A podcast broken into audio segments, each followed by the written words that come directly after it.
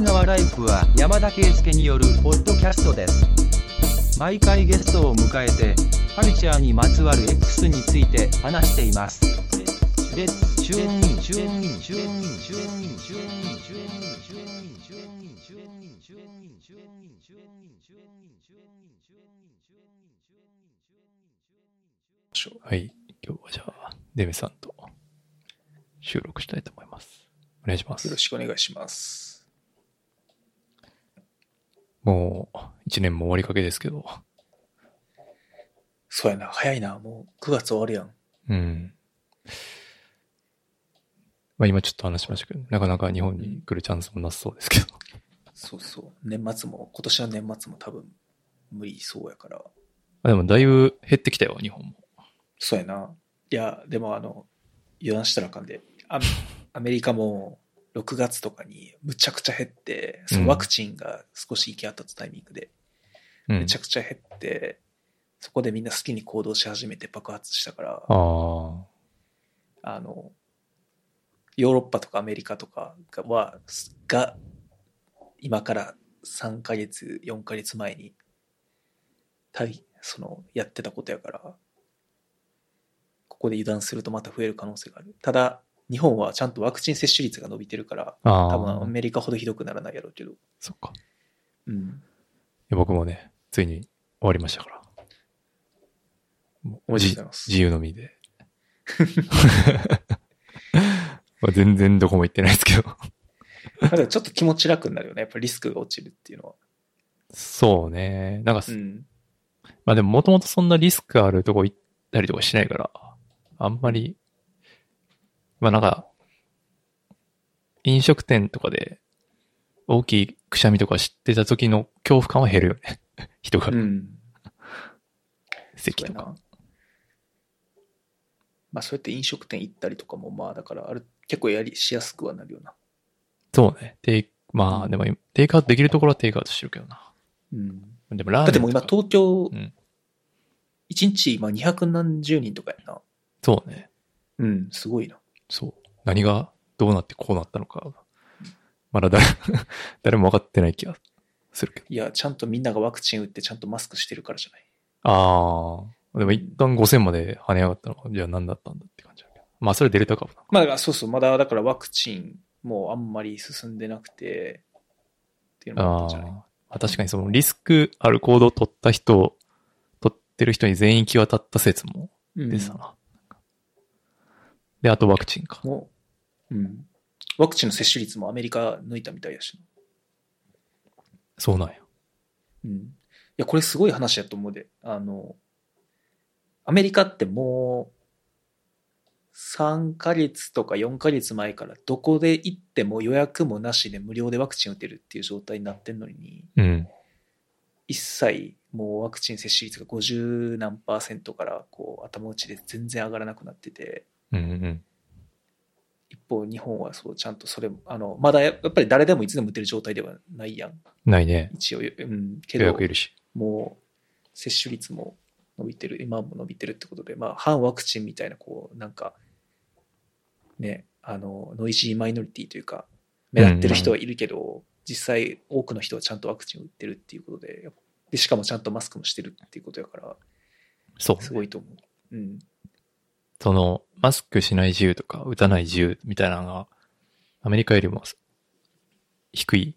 その自由へ、自由への意識っていうか、個人が全てを決めるのだっていう感覚があんまないのかもしれないですね。うん。まあ、いい意味でも悪い意味でもね。うん。アメリカはそういう、だから、打つかいっていう人がいっぱいいるってことですね。まあ、もうなんかやけくそで逆張りみたいになってる感もあるけどね。ああそこまで行くとあ、なるほどね。あの、テキサス州とか、うん。フロリダ州とかの、こう、政治家のは、なんか話とか見てると、もうなんかやけくそになって、とにかく逆張りすればいいみたいになってるような印象も あまあ、なんか、いや、それは多分、本当はそうじゃなくて、彼らの、その裏には彼らなりの信念があるんやろうけど、なんかあまりにも、そう。ねうん、なんか常軌を逸してるというか、あの、うん。意味がわからなすぎて、ただひたすら逆張りして、そういう層に働きかけてるんじゃないかっていうのは少し感じるな。あ、そういった方が受けがいいっていう世界うんなんやろね。まあそこもだからうん厳しいっちゃ厳しいですね。そうのんそれがもし不人気なんやったらそういう行動取らないですよね、本当はね。まあね、うん。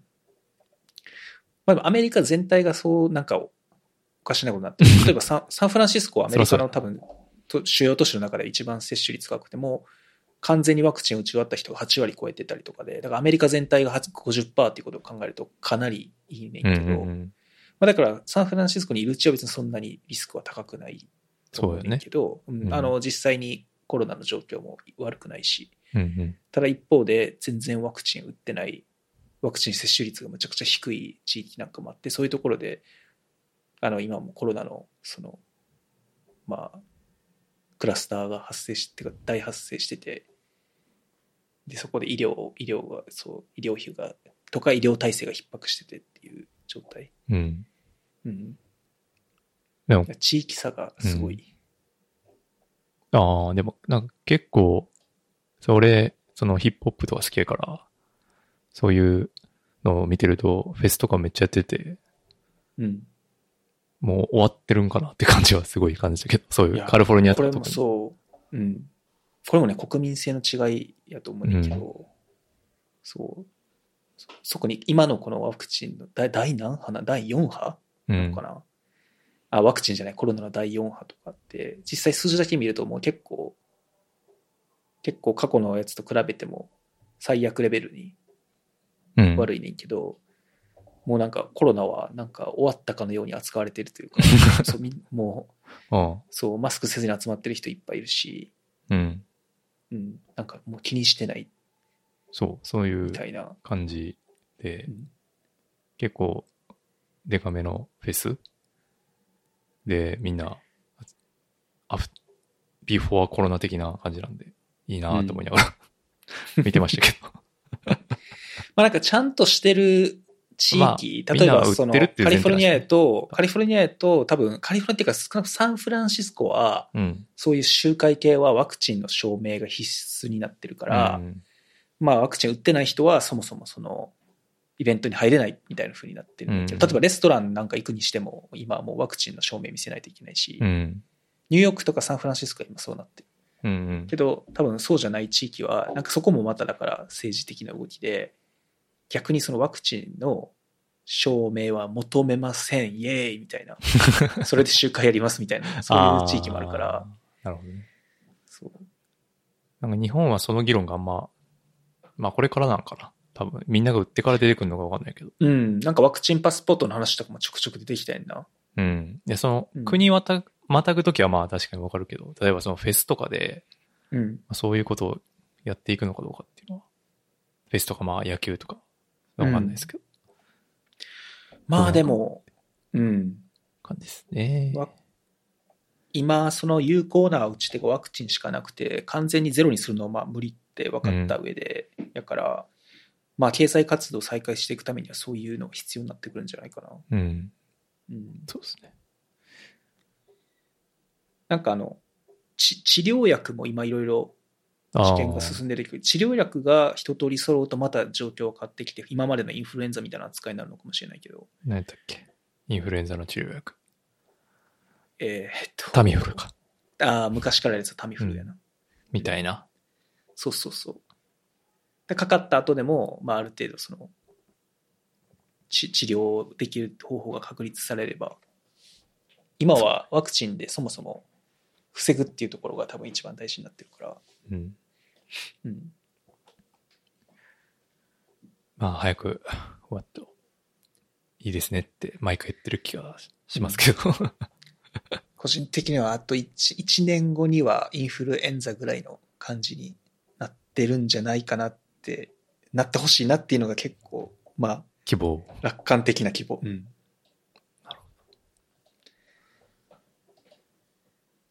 そうなると結局トータルで2年ちょっとかかったってことだな最初に爆発してから、そうね。うん、なんか子供とかお年寄りとかの2年は結構重たいから。そうやんなそう俺も親戚大学生とかいるけどさ、うん。ほんまに大変やんな、う。もうん全然思ってた生活と違うやろうし、ね。うんまあいい、もしかしていい面もあったかもしれんけど、まあなんか、期待してた、みんなが今まで味わってきたものとは違う感じにはなってるのかなね。いやいや、大変やな。近況、あとは、このカジュアル面談プラットフォーム。あ、これなんかあれですか？お仕事関連そう、仕事関連で、このミーティーっていうカジュアル面談、なんかカジュアル面談ってまずわかる？の。わかりません。何ですか？あの、これは多分、この、スタートアップとか、まあ、テック業界みたいな人材の流動性が結構高い業界特有のうん。風習やと思うねんけど、うん。その、まあ、言ってしまえば採用活動の初めの一歩というか、一環で、あの、面接じゃなくて、うん。か面談、えっ、と、単純に、まあ、例えば面、履歴書とかもないし、どっかのポジションに応募してるってわけでもなく、うん。ただ単純にお互いにカジュアルに話をして、お互いのことを、まあ、理解を深めましょうみたいな。会社のことを知ってもらう。で、会社としてはその候補者の人を理解するみたいな。うんうん。そういうのがカジュアル面談っていうのが、まあ、今までもずっとあって今までは、まあ、多いのは、その、人事の人とか、ね。まあ、採用、うん、し採用やってるマネージャーの人とかが、まあ、声をかけて、カジュアル面談しましょうって言って、えーまあ、話したり、見たりとか。自分も現職に転職するとき、最初のきっかけはカジュアル面談やってんけど、え。うん、まあまあ、カジュアル面談終わって、あ、いいなと思ったら、応募して、実際に面接受けて、みたいな流れになんねんけど。で、それを、その、まあ、スウェブサービスで提供、そういうカジュアル面談をマッチングさせる、その、カジュアル、話を聞いてみたい人とカジュアル面談をして、候補者の人に体を、会社を知ってほしいっていう人たちをマッチングするためのプラットフォーム、ミーティーっていうのが最近、ちょっと自分の周りで流行ってて、うん。で、まあ、や、やってみたんやけど、実別に無料で使えて、まあ、うん。自分は今、採用、アメリカでの、アメリカ現地でのエンジニアの採用をメインでやっててんけど、あの、最近日本での、うちの会社ってそのアメリカの事業をやってるけど、うん。エンジニアの人、半分ぐらいは日本にいて、はいはい。で、今までは日本の採用は日本の人たちに任せててんけど、うんちょっと自分ももう少し力になりたいなと思って、えー日本の人向けにアメリカの事業で働くこのチームのことを知ってほしいと思って。使ってみて、そうそう。まあ、そもそもアメリカの製品を日本から作るチームがあるっていうのってあんまりなんかイメージ湧かないそうね。やん。そう。でやっぱり知名度、うん。うちの会社の他のチームで事業に比べてやっぱ知名度が低くて、まあ、そういうのもあって、実際結構面白いですよっていうのを知ってほしくて、その面談を公開してみたら、まあ、結構これ公開したの1ヶ月ぐらい前やけど、結構もう15人ぐらい話。させてもらって、そうそう。えで別にみんながみんな直接こう選採用選考に関係してるわけじゃないけど、なんか日本でまあ働いてて海外でのキャリアに興味ある人とか、ーうんあとは、みまあ、に日本とかアメリカの学生の人とか、うん。うん。結構いろんな人と話ができて、まあまあ、あの、やっぱり単純に採用サイトに中途採用でこういうポジション応募してますって出す出すだけじゃなくて、結構こうやってなんか生の声をこう公開してみると、実際に日本の会社からアメリカの事業に貢献ができて、まあ、あとその国際チーム、今日本のチームでも半分以上海外出身の人になってるし、えーなんかまあそういう環境で仕事ができて、まああとゆくゆくアメリカに移住、移住い移住したりとかっていうのができる道があるっていうのをこうやって書いてみると結構やっぱそういうのに興味持ってくれる人っていうのは思ったよりいるなっていうのが分かって、うん。うん。で、まあやっぱりそうそう、特にこのなんか、まあ日本の今の他の、日本の業界の他社で働いてる人とか、まあ、学生の人とかって、やっぱ今まで、まあ自分がこっちにいるのもあって、あんまり接点なかったから最近。ああ。そうそう、そういう人たちと話すっていうのは、まあ単純に自分にとっても結構新鮮でいい刺激になったし、まあ、しかも面接じゃないから、うん、まあそんな、そうそう、仕事感もあんまりなくて、なくて。うん。結構な、良かった。えうん。まあなんかだからビジネス版ってしまうビジネス版マッチングアプリみたいうな。うん。だけど、すごい面白くて、まあ別に、うん、まだなんか具体的に採用につながったとかってわけではないんやけど、あの、まあ今後ちょっともっとつ次のステップも行ってみたいですねって言ってくれてる人もいるし、確かにね。日本やとそれが一次面接って感じやもんな。うん。普通に。あ、日本っていうかその、テック業界とかじゃなくて、やったら。ああ、なるほどな。うん。この間ちょっとそういうのありましたけど。マジそんな感じでしたね。なるほど。でもそうなると、なんかめ、なんていうか、もう面接やから、まあ結構そのめっちゃ細かいこととか聞かれるし、うん。なんかこう、え、これもできないんですかみたいな感じのトーンでうん。来られるとめちゃくちゃ腹立つから。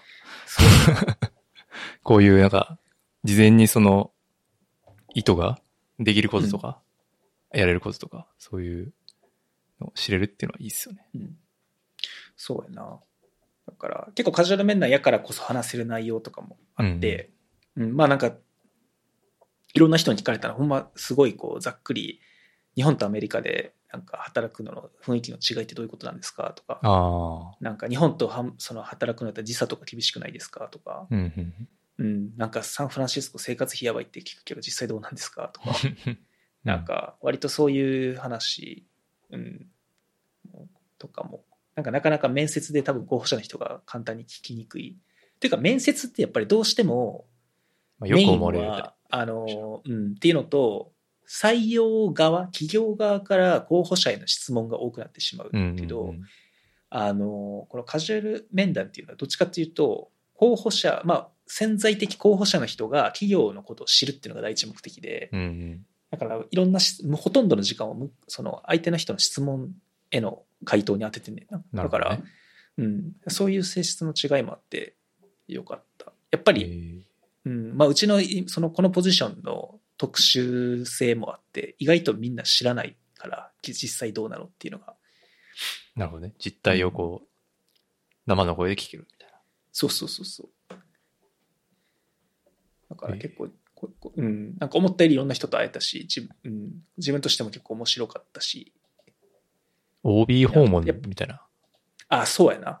感じか。うん、そう。学校のつながりがないホビー訪問 感じやな。まあでもう、んそういう意味で言うと民主化されてるっていう意味ではいいっすよね。そうなんていうか。学閥つながりではない。そそうやねう。ん確かに確かに。すべての人に、そうそうそう。フラットそうあにのチャンスがあるから。うん。で、特に今やっぱりリモートワークしてる人多いから、ほんまに平日にこう仕事の合間にちょっと電話したりとかもできるから、お互い。うん。まあこっちは仕事やから全然それ堂々とやればいいねんけど、あの、転職考えてる人とかやとやっぱそれのハードル高く、今まで多分高かったと思うよね。うんうん。うん。けど、別に普通に昼や、向こうの日本の昼休みとかに、こう、30分話したりとかっていうのが結構気軽にできるから、今、今やと。まあ、そういう意味でも多分このミーティーっていうのが流行ってる要因なのかなとう思って。ん。うん。じゃあ、結構面白かった。これでさん30分話したい人は、ミーティーを応募すればぜひ。話してもらえる。全然うちの会社に興味なくても いいんで、話しましょう面。白いな、それ。まあでも全然ほんまにうちの会社に興味あるっていうか、単純に海外でのキャリアに興味ありますとか、かにそもそもソフトウェアエンジニアでもないですみたいな人も結構いたし、でも全然そんなんでもいいかなと思ってて。すごいね。うん、まあカジュアル？そうそう、カジュアルに。とね、なんで URL からお願いします。貼っときます。はい。ありがとうございます。と、近況、あ、これをご報告しておきたかったんですけど、あの、まあ、ずいぶん前に Notion 教えてもらったんですけど、うんうんうん。まあ最近流行ってるじゃないですか。流行ってるな。流行ってるんで、僕もその流行りに乗っかって、日記とか、読書メモみたいなのをうん Notion でやるようになったんですけど、なんか、思いのほか良くて、おうすごい助かったなって感じです。データベース好きにはたまらないって感。あ、そっか、山田データベースの仕事してたもんな。うん。し、あ、じゃあうん、管理しやすいですね。なんとか行になってるっていうか、とか、カレンダー型とか、ぱ、テーブルビューできたりとか、うんあ見た目が美しくなるんで、なんかすごいやってる感出る。そうこ凝り出すと止まらないああ、そうそうそう。あまあでも、そうで自分でこうレベル感を設定できるから、なんていうう。んまあ、い行き過ぎない程度い。いいっすね。なんか普通のメモだと、なんていうか、一覧性が低い時が多いんで。だだけど、これは一覧性担保しつつ、その、深く潜って中身記録できるみたいな感じなんで。うんあの、だいぶ時間かかったんですけど、結局 Notion にしました。なるほど。いいな。データベース使いこなせる人やったら多分すごいいいんだろうな。俺、そんな使いこなしないよ。だからその、まあれっすよ。本当に階層をちょっと作るだけって感じあ、です。うん。だから、その、だからつく、データベースでき、そうだ、う美しく見えるっていうか、うん。そういう感じです。なるほど。うん。俺は今ね、実は Notion は、あ、てか、この、この時も多分最初に言った時も話したかもしれないけど、 Notion はやっぱりあんま馴染めてなくて、うんうん。なんかあれやんな。何だっけ。ほら、すごいやばいメモアプリ。あ、 Roam。あ、そうそうそう。えっと、 Roam から最近の、あ最近ってもう2ヶ月ぐらい前に乗り別のやつに乗り Obsidian っていうのを乗り換えて、まあそっちを使ってるんだけど知らん聞いたことないな。オえっとね、ブシリアン。 Obsidian。ええとな、多分、あ、出た。すぐ出てきた。そうそうそう。で。これは、まあ、まず Notion は何が苦手かっていうと、うんその記法が独特で、うん。ああ、確かに。ショートカットがちょっといまいちですね。うかうん。そうるっていうのと、あと、単語とページの相互リンクみたいなのが結構しづらくて、あめっちゃ手動っすね。それも。うんで、これが、その、まあ、さっきのロームとかこのオブシディアンっていうのを使ってもらうとかないけど、このリンク、たえっと、ページごとのリンクをしていくっていうところにめちゃくちゃ特化してて、うん。階層とかデータベースの管理っていうのは全然ないねんね、機能として。で、実はその日本、人間の頭の中どっちかというとそのグラフ構造になってるから、うん。まあ、それをこうシミュレーション、えっと、エミュレーションか、うん。えするっていうコンセプトで、まあなんか、こういうグラフ系のメモアプリっていうのはちょくちょくあるんやけど、人間のでトレースそっ。ちそうそう。まあなんか雑にバーって書いて、えーその中のキーワードとかを適当にリンクしていけば、まあそういうグラフ構造が自分、あの、このノメモアプリの中でもできて、で、まああるページを開いた時にそこから関連する過去に書いたノートなんかに簡単に飛べたりするみたいなことが、で、これって、えっと、再現、 Notion で再現はできる、Notion にもこの半年か1年ぐらい前にバックリンクっていう機能がついて、うん。それを再現できるようになってんけど、やっぱりどうしてもなんか後付けの機能というか、ね、なんか結構そこがサクサクいかない、そのリンクの作業が。っうん。ていうのが個人的にあって、で、 Notion は未だに馴染めれないっていう。ただやっぱこっち系のアプリの中で一番流行ってるし、てか多分これが覇権を取ると思うから、これから、 Notion が。そうなん。そこまで来た。 Notion はもう結構行くとこまで行くんちゃう？と思ってるけど、なんかこの流行り方を見ると。そうなんや。うんはいはい。 Evernote でも、わからんか勝手に思ってる。 Evernote も一えもうでも、時もう今すでに Evernote より使ってる人多いんじゃない？いやいや、そうやけど、エヴァーノートもその、うん一時まあまあ天そうやね。天下を取ってから、だから、そうやね。うん。だからずっと続くかどうかわからないけど、うんまあ今んとこ。そう。だから Notion 使えるようになった方がいいのかなと思うけど、今のところ、このグラフ系のやつの方が自分の肌には合ってて、っていうので、 Roam Research っていうのを前は使ってたけど、1年ぐらい使ってて、うん。 Roam Research は結構独特で、まあ、まず一つ結構高い1年間で100何十ドルとか高いな。ネットフリックスより高いっていうのを、まあそれはその、ロームリサーチ作ってる人たちが、いや、ネットフリックスより価値があるんだって言って、まあ、言ってて、まあそれは分からんでもないけど、うん。えー一つはそのコストの話と、あと、これもフォーマットが結構独特で、うんあの、まあなんか独特、その独自の記法をいろいろ使ってるのと、あと強制的に全部箇条書きやねん。うーん。だからテーブルとかも入れにくいしう、ん。なんか普通の段落みたいな書き方もしづらい文章の。っていう問題があって、自分はそれが若干ネガティブで、うん。で、このオブシディアンっていうのは、いいとこ、そこを解決してて、一つは無料でも使えるっていうのがまあ良くて、うんうん。で、えっと、記法がマークダウンっていう、まあすごいオープンな、うんうんまあよくある記法になってて、で、さっきのグラフみたいなところも、まあロームとほぼほぼ変わりなく使いやすいあで、で、その、か箇条書き強制みたいなのもなくて、普通に、まあ、箇条書きもできるし、普通に段落でも書けるし、テーブルも作れるし、みたいな。うんあと自分の場合、その、プログラムのソースコードを書いたりするんだけど、あ。うん。そういうのも、箇条書きの中にソースコードをか入れ込むっていうのが、すごいなんかやりづらくて、あの、ロームリサーチだと。ただ、うんオブシディアンやと普通にソースコードをバッて書けるから、まあまあそういう意味でも使いやすいっていうので、今こっちに落ち着いてる。全部いいとこ取りみたいな。うーん、そうやな。まあ、不満があるとしたら、えっと、クラ、同期、同期機能みたいなのがあんまり弱くて、iCloud 経由で同期すしてるんやけど、うんうん。あの、なんかファイ、ファイルとかも自分の iCloud のファイル、ファイルに保存するから、うん。うん、なんか Notion やとまあ自前で Notion のサーバーにいろいろ保存できるから、うん。まあデータの管理っていう意味では自分はそういう信頼のおけるサービスそのものにデータが保存できるっていうのがいいなと思うから、そういう意味では Notion の方が個人的には使いやすいなと思あうけど、あ。うん。へえ。でもなんか、こういう、え、これ勝手にリンクが貼られていくみたいな感じなんだ。だから適当にバーって。あっえっと、自分でも貼れるし、うん。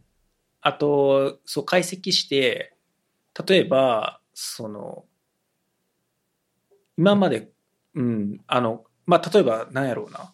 なんか、なんかアップルっていう単語が入った文章があって、うん。で、その単語のアップあ、そのページのアップルっていう部分に、えっ、と、リンクを貼ってアップルっていうページを新たに作ってっていうことができるんやけど、うん。そのアップルっていうページを開いたときに、リンクされてないけど、アップルって書いてある他のページのこともサジェスト、サジェストしてくれるから、それすごいよなうん。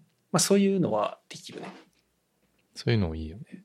だから結構、勉強関係の時に、えっと、うん例えばその、リうん、その、プログラ、プラムってコンピューターサイエンスの勉強とかしてると、とあるキーワードに関して、なんか調べた時にそのキーワードのページ作っておくと、今後似た、あの、似たような関連する分野をやった時に、まあ、前にその、キーワードについて調べた時のノートが簡単に引けるとか、そうやんな。あとはそこに調べたときに過去にそのキーワードが出てきたページもまた見れ見れたりとか、どういう文脈で出てきたかとかうんうん。見れたりができたり、あと英語の勉強とかも、だから英単語ごとにページ作っといたら、過去にその英単語が出てきた英文全部引けたりとか。ああ、なるほど。いうん。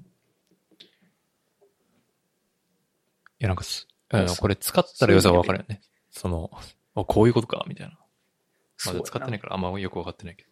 うん。っていうのと、ある程度使わないとやっぱそのネットワークが発達。してこないから、そうそう。うん。確かだから個人的には Notionを気持ちよく使えたら一番いいなと思うねんけど、に。うん。ま。だ。うん。あとやっぱ Notionの方が、そのやっぱり、そのさっき言った覇権取る可能性が高いから、うん。まあ乗れるなら早めに乗っといた方がいいっていうのは。この Obsidian って結構多分まだ零零細企業というか、多分そんなに、あの、開発してる人もいないし、そう。だから、まあいろいろ、そのね、うん、開発コミュニティのこととか考えると、とかユーザーコミュニティのことを考えると、うん Notionに乗っといた方が得なのではあると思うから、山田の方が正しいことしてると思いや、でもこれ、 Notionはその、なんていうか、いそのやりたいことを思いついて、そのやり方をいちいちやっぱ調べないといけないから、う。うん。ちょっとその辺は面倒かもしれないですね。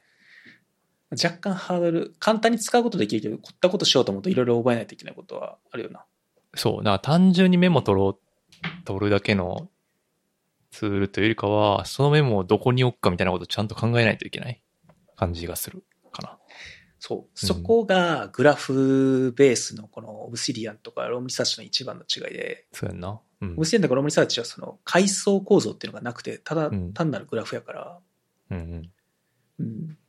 で、そうやんね。あの、 Notionのディレクトリ型というか、やっぱ階層構造を自分で考えて設計していく必要があるから、そこの違いはあるよね。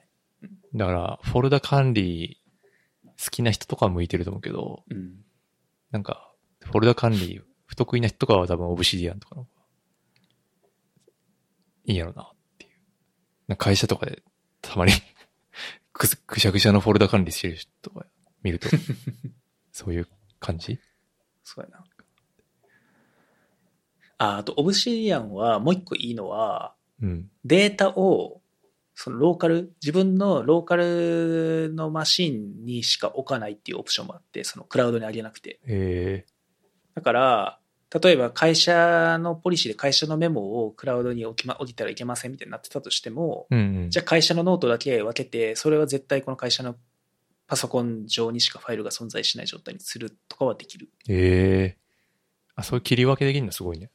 そう。データベースのなんかは複数作れて、そのデータベースごとに同期の設定とかもできるから、うん。うん。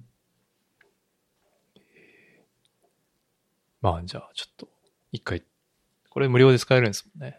すごい無料で使える。ちょっとデータ入れてみようかな、じゃあ。でもまあまあ使っ、触ってみるぐらいはいいけど、せっかく Notion 気に入ってるんなら、 Notionに振り切った方が後々幸せやと思うよ。俺も本当はそうしたい。ああ。うんそっかそっか。いや、今、そう、過去の日記とかをこうちょくちょく入れてんだけど、うん。貯めて、それを見るのが楽しいって感じか。美しく収まっていくのを見て、よしよし、みたいな。で、蓄積されていくみたいな。そうで、なんか検索、あれこれ何やったっけみたいな、検索とかしたときに、ああ、こういうの見てたなとか、こういうの聞いてたなとか、見れ、まあそれいつ見んねんっていう話はあるけど。まあ確かに Notionに入れとくと、そのグラフにはできなくても、普通に全文検索できるもんな。そうそうそう、そこはでかい。うんそれ全然違うな。それは、そうデータベース好きには刺さるかな。確かに。そんな、どこですかね、近況。この過去の日記の話でちょっと思い出したけど、うん。もう本当にその、なんていうの、学生時代とかに書いた日記とかも入れていってるってこと？いやいや、ブロガーに投稿したやつをちょくちょく入れてる感じかな。学生のでブロ、うん。ブロガーに投稿したの結構昔じゃない？し始めたのっていや18、2018とかじゃないかな。あ、え、そんな最近やっけ？いや、その、日、日別になんかを書いた頃。あーあ、そっかそっかそっか。そう。だから、うんそういう細かい単位のものやったら、そそれだけですね。だから、その、もっと前の2011とか12とか、その辺のは全然、それとか mixiの日記とかは入れてないですね。 mixiの日記とか多分今見たら、吐くと思うから。いやいや、それも全部、 Notionにコピーしたらいいんじゃない ゲー吐いちゃうかもな。いや、っていうのもね、いや、てか実はそのね、なんでこれを聞いたか自分に似たことを最近ししてて、うん、夏、この夏に、ツイ俺ツイッターってそんなにこう、なんていうの、息を吐くようにツイートするタイプだからさ、ああの、割と全然初期のツイート遡れんねん。なんかちょっと、例えば2、3時間かけたらバーって全部多分見れると思うね。2時あー間うんそれぐらいで。なるほどね。で、で、ツイッター使い始めた2007年とかで、で、あの、夏のオリンピックとかでさ、なんか、まあ、いろんな人物の過去の発言が炎上したりとかしてたやん。ああ、で、いやでも自分も過去の発言全部自信持てんのかなって少し気になって、で、ちょっとツイッ、まあ、ツイッターが一番パブリックな過去の発言やから、ちょっとあどんなもんかなと思って見てたあら、もう、すごいね、あの、別別人、完全に。その10年前とかの自分がつぶやいてるんあ、だよああ、うん。あるでな。、え、まあ、ほとんど、やっぱり、ほとんど日常的なつぶやきってほとんど内容覚えてないし、やっぱり見見るまで。うんこんなこと書いてんの？とか。うん。いや、そんななんていうの、めちゃくちゃ危ないことはもちろん書いてないけど、うん。うん。今なら書かないなっていうこととか、やっぱすごい多くて、うんうん。うん、なんか、うん、いくつかツイート消した、それで。その10年ぐらい前これはちょっとなんか今気になるな誰か残し続けたくないな、みたいな。ええそん。な、そんな別にアウあアウトなやつはなかった。まあ、でも、わかるかも。その口調とかも含めうんて、なんかきついなっていうのがあるよな。うん。てか、そう人類がまだそのつぶやくという概念にまだ慣れてない頃じゃないですか、その当時とかって。例えば、み、まあまだその、牧歌的だった時代じゃないですか、多分、初期とか。ツイッターこんなことになる前っていうか。だから、そういうコミュニティの変化の違いもあると思うんですよね。そうやな。うん。まあ当時学生やったっていうのもあるし、ツイあッターの多分ユーザー数の話もあって、結構ツイッターっていうのがもっとプライベートなコミュニケーション、普通に友達との日常的な会話にめちゃくちゃ使われてて、うん。うん、っていう感じは確かに見てて思った。うん。うん。まだ平和だったあの頃みたいな。クソリップという概念がないか、なかった頃みたい確かに全部、今、今の概念で言うと全部クソリップやと思う。な。いや、それは最近思います。そうね、俺よく、あの、うんよかったらそう、見てみて、過去のツイート。ツイログとかね、そういうのうん。向いてるっすよね、確かね。ツールとしてあ。ったら。いやーじゃあみんなね、過去のツイートを見て、あちょいちょい追記していくっていう、オリンピック出るために。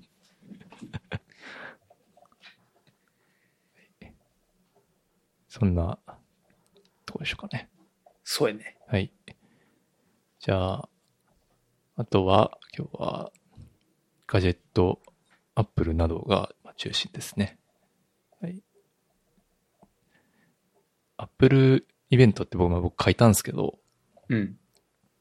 なんか、もはや、何が新しいのかが、あの、 Rebuild 聞いてやっと理解できた感じでしたね。あ、イベントも見た？いや、イベント自体見てなくて、見てなくて？前回のハク、ハクローさんゲスト会でアップルイベント解説してて、してたな。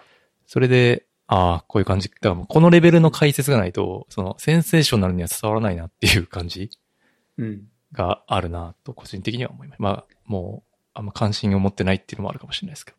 まあ今回全体的に地味というかマイナーアップデートが多かったよねうんそうそうそう。うんそんな気がしますうん基本、まあ、ひ唯一 iPad mini はすごく、あ久しぶりの、の iPad mini のアップデートで、そのフォームファクターも今までのと全然違うし、まあ今日もう発売、日本もう発売、今日、昨日か日本で言うともうんうん。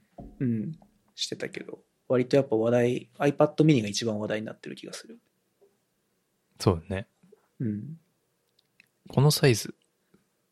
あ、まあ、電車、そうね、電車乗ってる時とか意外に、うんまあちょうどいいサイズなのかもしれないですね。動画見本読むのに、そうそう本読んだり、動画見たりするのに良さそう。うん。これは日本でめっちゃ売れるんじゃないかな。なんかもうだから、Kindle の上位互換というか、うんうんうんうん。なんかそんな感じがする。確かに。サイズ的にもほぼ一緒やもんね。確かそうそうそう。これ、まあそのチップも最新のやつ載ってるし、タッチ ID もついてて、USB Type-C もついてて、あで、結構重量も軽くなってるって話だから、すげえ良さそうやなと思って。自分は今年 iPad Pro 買ったから、ちょっと我慢した。あの、買ってなかったら言ってには、行ってたやろうな。なんなら、カートに入れるとこまでは行ってたから、iPad mini も。ギリギリ思いとどまって。ああ、ほんまにいるんか。そう。うん。いやーでも本今、てかそのそんな、そんな出かけないから、でかい方のあ iPad Pro で読む全然読めてるしう、んうんうん。うん。確かに。まあいいかなと。自分は電車にも乗らないしな。なるほどね。確かに。うん。あ、まあだから日本で売れそうってこと？そういうことですね。そうそう電車で。うん。残りこのれが一。うん。腕時計と電話はいかなかった？腕時計で。アップローチと iPhone。はい結論から言うと iPhone は予約はしてて、ああ、そうなんや。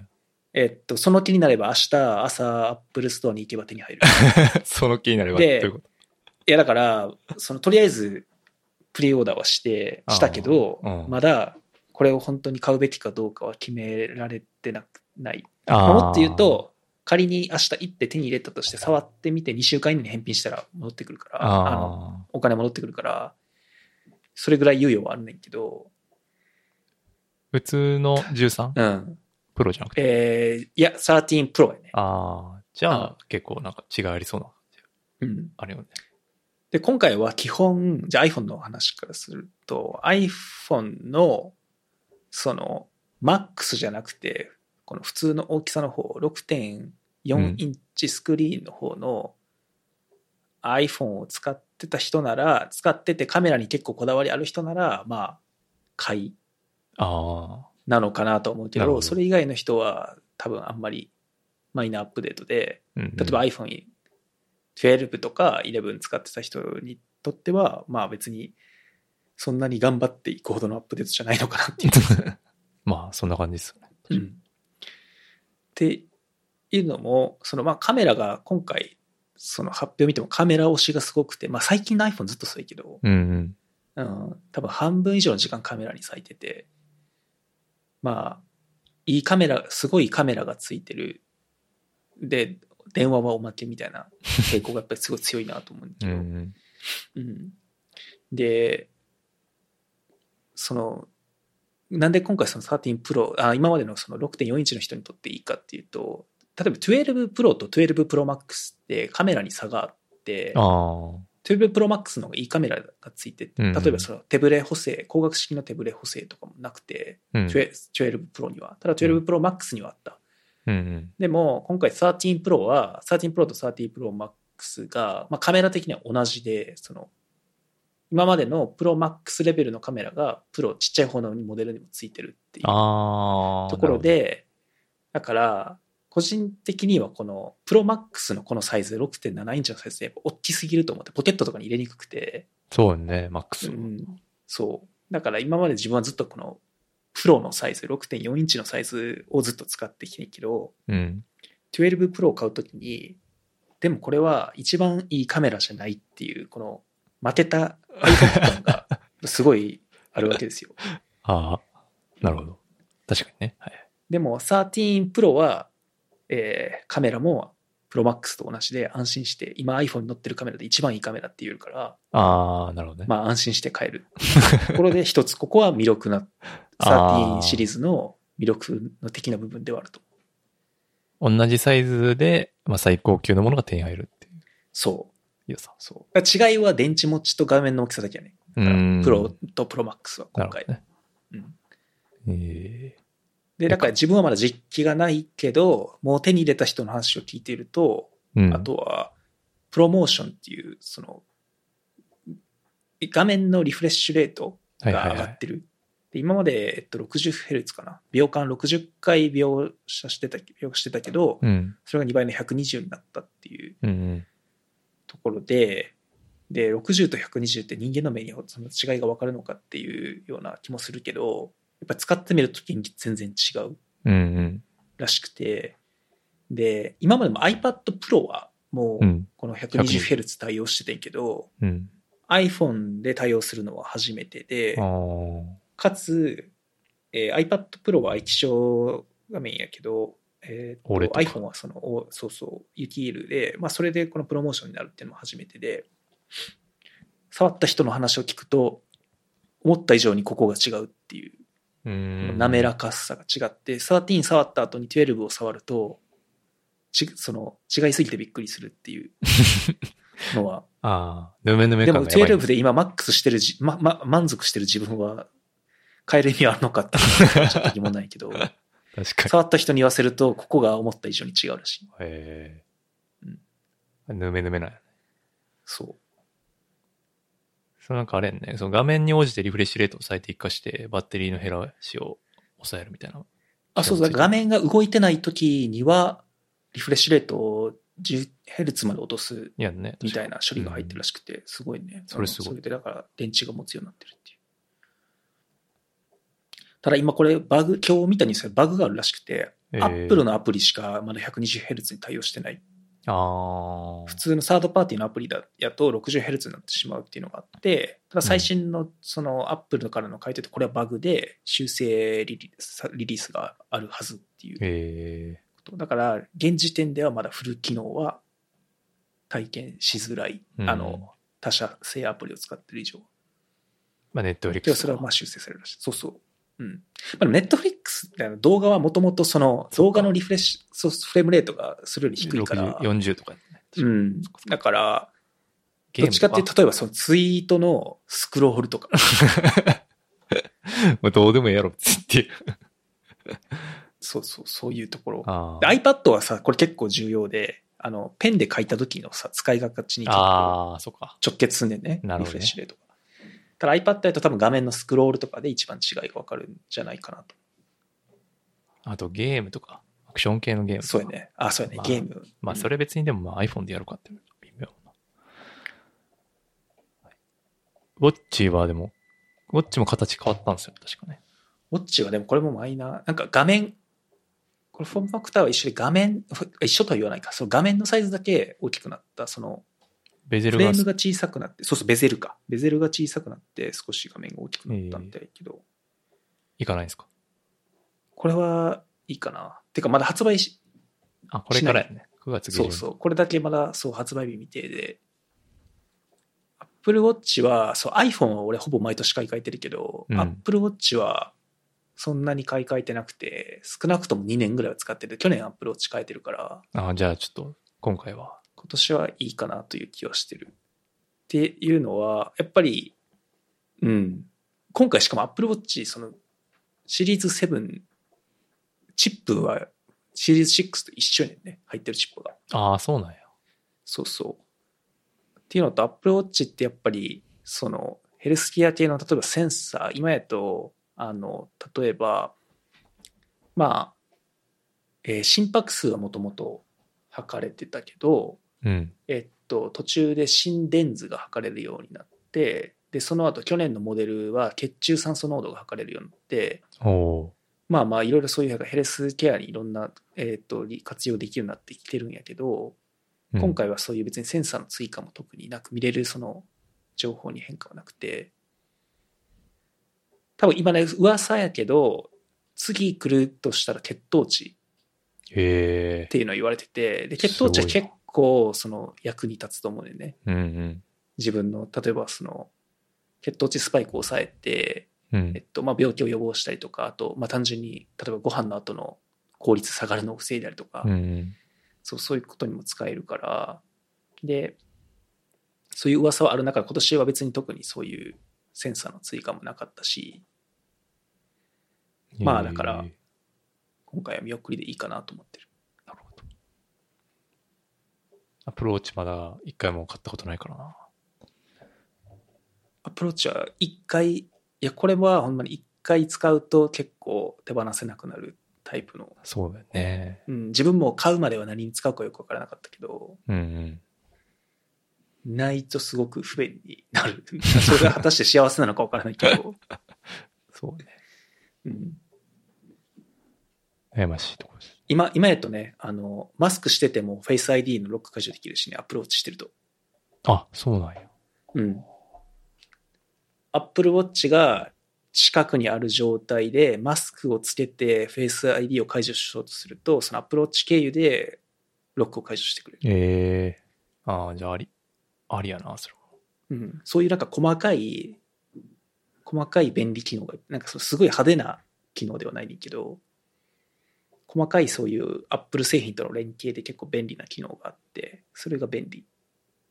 コンビニ支払いとか、そういうう。ん。Apple Pay も俺ほとんど Apple Watch から使うしね。うん。その iPhone やと、まあ、ポケットから iPhone 出して、かつ今やとマスク外さないと Face ID でその解除もできなくて、さっきの Apple Watch で Face ID 解除できるっていうのはロックの解除できるけど、Apple ID の支払いは解除できなくて、ああ。そう。だから Apple Watch をしてても、Apple ID で支払いしようと思うと、Face ID も、マスクを外すかパスコードを入力しないといけなくて、なるほど。で、それは結構めんどくさい。けど、Apple Watch だとボタン2回クリックするだけで、その、あい一発で Apple ル、あ、アップル、あ、そのウォレット、 Apple Pay が起動するから、うんうん。今支払いはほとんど Apple Watch 経由になってるな。一回買ったら多分戻られへんねやなって思いながら眺めてる感じです。なんか、気になるんやったら、あの、え SE っていう、一個廉廉価版のやつもあるし、ああ、そそっか。そう最新のやつと同じ機能がついてるわけじゃないけど、うん。まあ、かなり安く買えるし、基本的な機能を抑えてあるから、まあ、そういうので、こう、入門するっていうのもいい。そっか、SE あるんか。それちょっと。そうそうそう。あのね、シリーズ3っていうめっちゃ古いやつがさらに安く売ってるけど、これは、あの、うんかなり機能的に劣る、なんかふ、から、これはやめた方がよくて、うん。SE はでも全然普通に使う分には、なんか問題ない感じだと。じゃあちょっと SE 買ってみようかな。あと、あの、走ったりとか、そう、そういうのをし始め、するんなら、そう、その辺のトラッキングにも使えるし。ああ、なるほど。え、音楽聴くとき iPhone なくても聴ける？えーっと、そういうわけじゃないいろいろ難しくて、まず Apple Watch って、その、ふ携帯ネットワークにつながるタイプとそうじゃないタイプがああ、あって、そうか。なるほど。で、携帯ネットワークつながらないタイプやと、その、多分、まあアプリには音楽アプリにおいて、例えば Spotify とかやとダウンロードしといた、Apple Watch がダウンロードしたやつは聞けるはず。なるほど。そういうことか。でも、そのネットワークにつながるタイプやと、例えば走るときに AirPods を Apple Watch に接続して、うん。Apple Watch の、まあ、Spotify とかでなるほど。聞くっていうのはできるはず。ただ自分はア iPhone を置いて外に出るっていうシーンがないから、いつも一番安い、その、携帯ネットワークに直接はつながらないタイプの Apple Watch を買ってる。それだって Apple Watch を携帯の電波に接続しようと思ったら、その契約もいるんでしょ？いる。うん。うん、じゃあちょっとそれは現実的じゃない？そうやな。なるほど。まあ、お試しっていうんだったら、多分、SE のあれね。SE の普通に、普通のやつ携帯につながるタイプで、iPhone につながるタイプでいいと。なるほど。ただ、ヤマダって結構普通に、あれやんな。え？腕時計とかちゃんとしてるタイプやんな。してる。やんな。だから、そことのコンフリクトはあるよね。俺はもともと腕時計してない人やったから、ああ、いや、あそこは別に、いこだわって、もう、最近あ G ショックとかなんかファッ、ション、ファッション的な要素でつけてない。ああ、もう最近はない。もう最近 G ショックなんで。もうなる G ショックするなら、もう Apple Watch でいいのではっていうところまで来たから。そうなんか。そう。だったらいいかもしれんな。そうそう。っていうのも結構、えっと、しっかりデザインにこだわりたいってなると、アップルウォッチも、例えば俺はアルミのモデルやけど、うん。ステンレスのこあの光沢がどうしてもいいっていう人とかもいて、そうなると機能は同じやけど値段が全然変わってくるあ。ああ、そういうのはうん、ないです。ねなるほど。じゃあ、そうやな。SE かな。じゃあ SE の安いやつでいいんじゃないかなと思う。なるほど。もし買うなら。これ勉強になりましたね。ありがとうございます。ただ今年の7は、シリーズ7は個人的には買わないと思買わないと。う。うん。突然自分の今のアプローチが壊れないでもし限り。ない限りは。うん。まあでも、13 Pro の動画とかかなり綺麗っぽいんで、もしゲットしたらね、また、教えてください。そうそう。手ブレ補正もあるし、うん。使ってみようと思います。ちょっとまだ、多分でも一回は、一回は買っとくんやろうな。今回でも久しぶりに、いや、今年見送ってもいいかなってちょっと思った。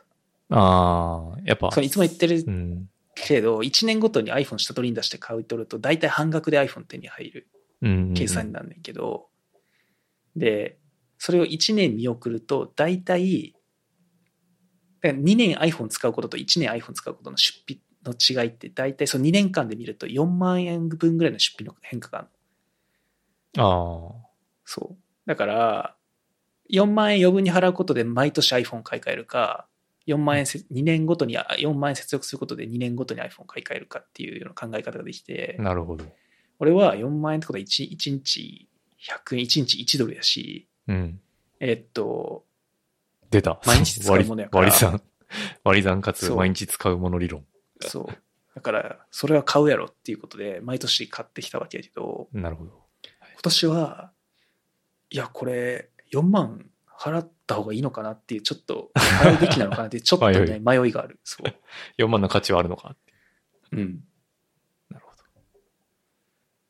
まあ、古い世代持ってる人はね、うん10とか11とかの人はいいかもそうやね。11までの人なら、えっと、買い替え時、買い替えたいなと思ってるんだったら全然買っていいと思う。うん12プロとの差分が小さいってだけで、11から見ると結構な違いやとう思うから。ん。うちの奥さん今8なんで。ああ、でも8、8派閥の人いるよね。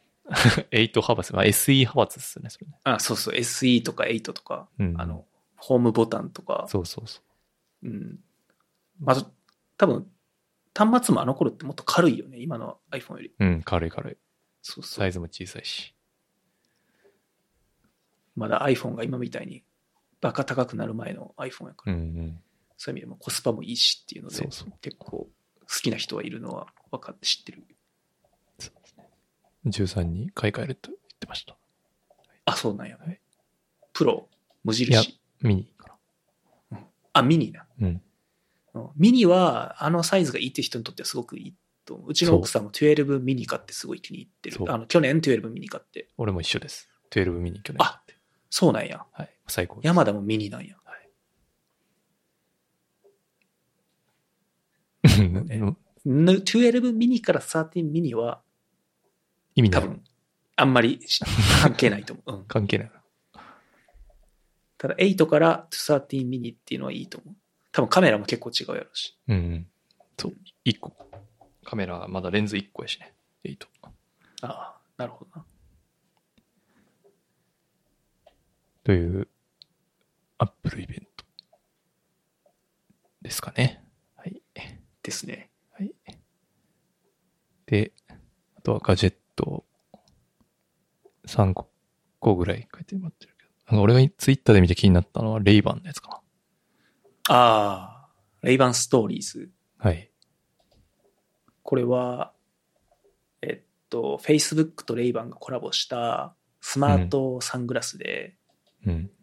レイバンの、まあ、レ3種類なんだけど、一番多分メインのモデルは、レイバンのウェイファーラーっていう、まあ、今までのレイバンの定番のサングラスにカメラとスピーカーがついてて、うん。えっと、まあ、動画を、そのサングラスから動画を撮ったりとか、あと、Bluetooth 系で音楽を流したりできるっていうすごいよな。やつで、まあ、今まで似たような線いくつかあって、例えばスナップチャットのスペクタクルってさもう多分あれ5年ぐらい前からあるんじゃないかな。っていうのもそのカメラ付きのサングラスとか、あと、うん坊主かな？が骨伝導スピーカー付きのサングラス出してたりとかで、まあ似たような製品がいくつかあんねんけど、うん。そう、Facebook のこれは、まあレイバンとのこれデザイン的にも普通のサングラスとしても使いやすい。っていうのが面白い、面白いというか実用的やなと思って、あの、スナップチャットのやつは使ってたけど、やっぱり、なんか明らかにカメラついてる、明らかに変わったサングラスですみたいな主張が激しくて、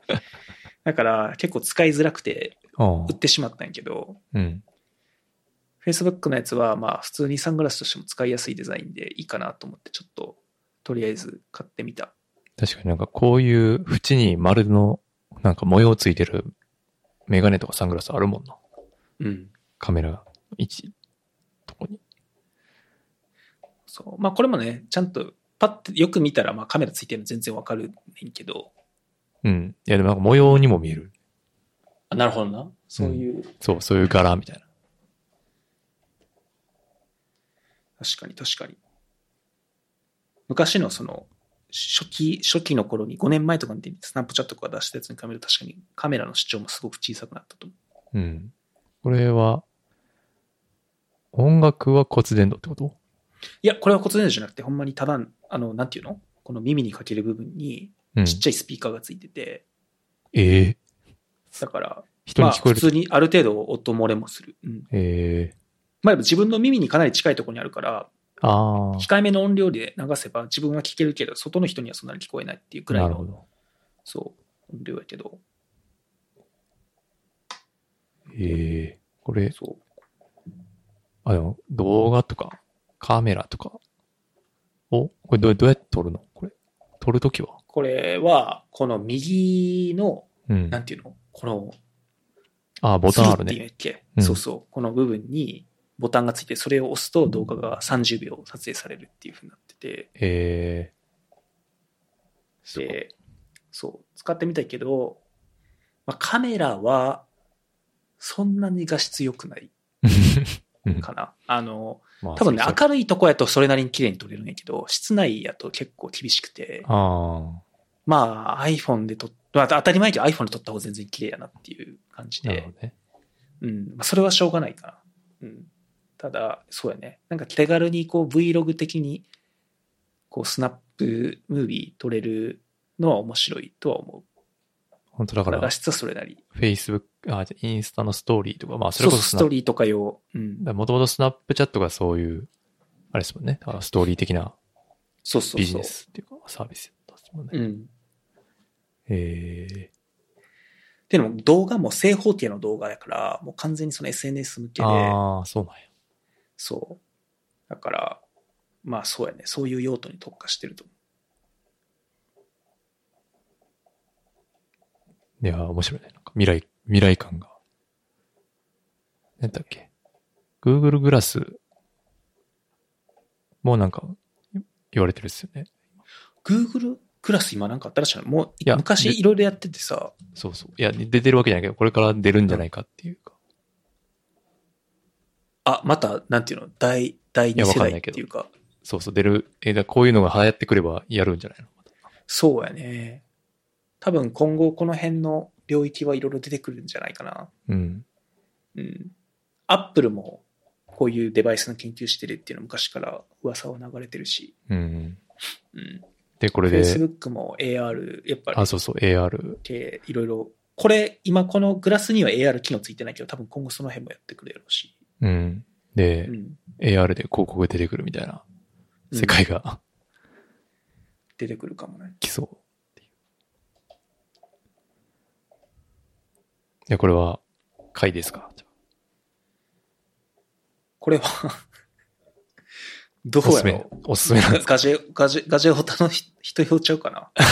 ガジェオタか、ガジェオタか、むっちゃストーリー上げる人。むっちゃストーリー上げる人は多分あったら面白いと思う。いろいろ今までと違う動画撮りやすくて。そっかそっか。俺全然ストーリー上げないから。あれやし、その自分の視点での動画っていうの面白いもんね。その画,、うん。画角が全然違うし。そうそうそうそう。なるほど。うん。と、このギャラクシー、ギャラクシーを買うわけではないが、これは、そう、別に自分が買ったわけじゃないねんけど、ほんまに買おうかちょっと迷った。カゴ入れた？カゴには入れた？カゴ入れたね。カゴ入れたけど、これはボタン押さなかった。あ、お父さんなかっそう。これは、ギャラクシーの折りたたみ式スマートフォンの最新モデルで、た。うんうん。そう。あの、ギャラクシーってもう、いつやろあれ、2年ぐらい前からこの折りたたみ式のスマートフォン結構積極的にチャレンジしてて、うん。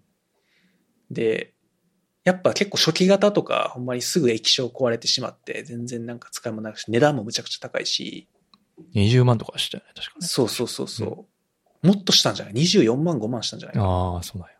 そう。で、結構、まあその頃はさすがに、なんていうの、ちょっとゲテモノ扱いというか、やったけど、ガジェオタからしても。そうそうそう。さすがに、さすがに実用的になってきたなっていう感じがあって、うんうん。まあ、値段が結構下がってきたっていうのもまだ1800ドルするから20万弱やねんけど、はいはい。でもそれでも最初は確か2500ドルとかやったからそれよりは安くなっててう、ん。うん。で、耐久性とかも上がってきたらしく、まだ僕、そう、別に自分で使ったわけじゃないからわからないけど、うんうん。で、結構そのサムスンが本気やなと思うのが、あの、今年からギャラクシーノートっていううん。スマホのもっとでかいやつ。ギャラクシーノートっていうスマホよりさらに大きいスマホってちょっと言い方もしない iPad 的な ?iPad ミニぐらい？iPad よりは小さい。なんかファブ、とまあ、い時々ファブレットって言われ言われたりするんだけど、ええっと、I、iPhone の Max シリーズよりもさらに大きいのかな？で、ペンもついてて、はいはい。でも電話、そのスマートフォンとして使えるっていうのが結構人気のシリーズやってね、ギャラクシーノートって。えそう。でも、それを廃止して、だから今後、その、そういうニーズはこっちで、ー、あ、折りたたみの、そうそうそう。になってて。だから、まあ、それができるぐらい完成度が高まってきたっていうのが多分サムスンの中でもあるんやと思うけど、ああ。この、えなんか、なんだっけ、こう、折りたたみも2つあんのかな、これ。こ、そうえっとね、フォールドっていうのが、この、なんて言ったらいいんだろうね。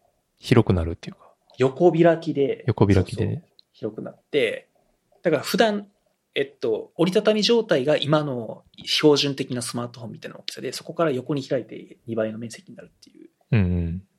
で、もう一個がフリップっていうやつで、多分こっちの方が売れると思うんだけど、そうよね。フリップってやつは、これはその性能で言うと、さっきのフォールドほどは、あの、大きくないねんけど、これは、えっと、開いた状態で普通のスマートフォンの大きさ。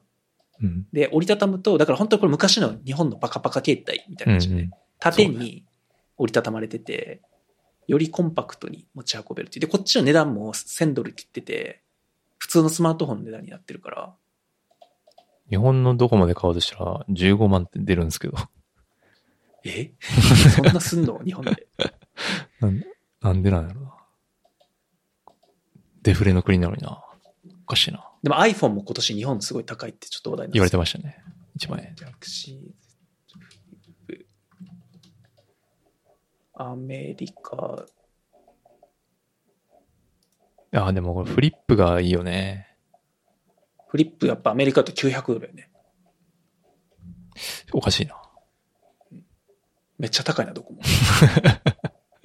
なんかあれかな、その分料金、これだからもうドコモと au からしか買えなくなってるから、あ直接買えないってこと？うん、多分そうやと思うんう。だから多分これで、通、その、ふ、料金携帯料金と、あれなんでしょうね。抱き合わせっていうか、うん。そういうビジネスモデルなんでしょうね。えー、でフリップはね、前から、なんか韓国のラッパーの人がこれ使ってた。フリップ。ああう、ん。で、見て、おーっと思った。かっこいいよな、これ。うん。ちょっとやっぱ少し、なんていうか、懐かしさも感じる そうそう、教習を誘うこのギミッ。ク。そうそうそうそう。やし、まあ、分厚、な分厚さ2倍になるけど、まあいいっすよね、普通に。うんなんていうか、小さくなるのは。欲しいなこ。れは確かに面白いよな。まあでも iPhone からの切り替えは結構ハードル高いっすよね、そうそうそう。で、いや実は今回 iPhone13 を見送ろうかって思ってる理由のもう一つは、Apple も間違いなくこの先2年、1、2年で折りたたみ式を出し出すことになると思うから、あだから、まあ、iPhone の次の買い時はその辺なのかもなっていう。あ。ああ、なるほどね。うん、ただ、来年ってことは来年、まだ iPhone が来年こういうのを出してくるっていうのはちょっとない気もするけど。なんかその、小さくする路線があんま感じられないですもんね。やっぱでかくして、なんか、値段上げていくみたいな。そうやね。うん。どっちかっていうと、だから、フォールド3、この横開きタイプあ、そうそうそうそう。が iPhone でも出てくるんじゃないかな。だからフリップは、方向性としてはなさそう。うん。いやー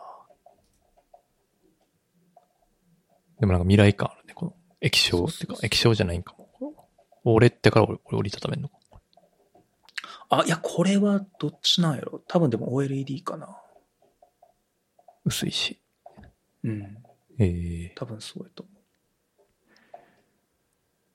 えこれ、なんか買った人の話聞きたいですね。それこそ YouTube とかにあんのかなと。う。あ、YouTube には全然もうレビュー。レビューあるね日本でどれぐらい売れてるか知らないけど、あんま街では結構話題に。そうそう。俺もアメリカでも街では見たことない。基本、やっぱりまだ、そのガジェオタ向けなんやと思うんだけど。な。うん。でやっぱ韓国とか行くともっと使ってる人いるああ、そうね。なうん。確かに。韓国の人、ギャラクシーの人多いもんな。うんなんか、この端末じゃなかったな。今年のあのギャラクシーし、えっと、S21 かな。だから一番そのギャラクシーのメインのシリーズのうん。C CM じゃないかな。あの、BTS がそれのプロモーション動画を最え近公開してて、そう、それは結構だから注目。まあ、そもそもサムスンってやっぱ歴史的経緯で日本であんまり売れてなかったけど、結構、うん。やっぱり BTS 出すとそれだけでかなり注目を浴びてて、なんか、もそう、やり方によっては日本でギャラクシーがまた流行るってことはありそうな。うう、あそうですねあ。そうちの奥さんも、あ、なんかね、その昔、昔、うん。ギャラクシー、これね、フォートナイトとのコラボかな？なんかギャラクシーにうん。BTS 関係の、なんかギャラ、えっと、フォートナイトのうんアイテムのコードが同梱された状態でそのギャラクシーが売られてて、うんうん。で、だからギャラクシーを買うと、フォートナイト上で BTS のなんかのグッズが使えるっていう。アイテムが使えるっていうのがあって、で、うちの奥さんはずっと iPhone しか使ってないけど、もし次またサムスンがそういうキャンペーンをやれば、私は全然ギャラクシー乗り換えるとか 別にそんなに、そんなにガチファンでもないねんけど、BTS ああ。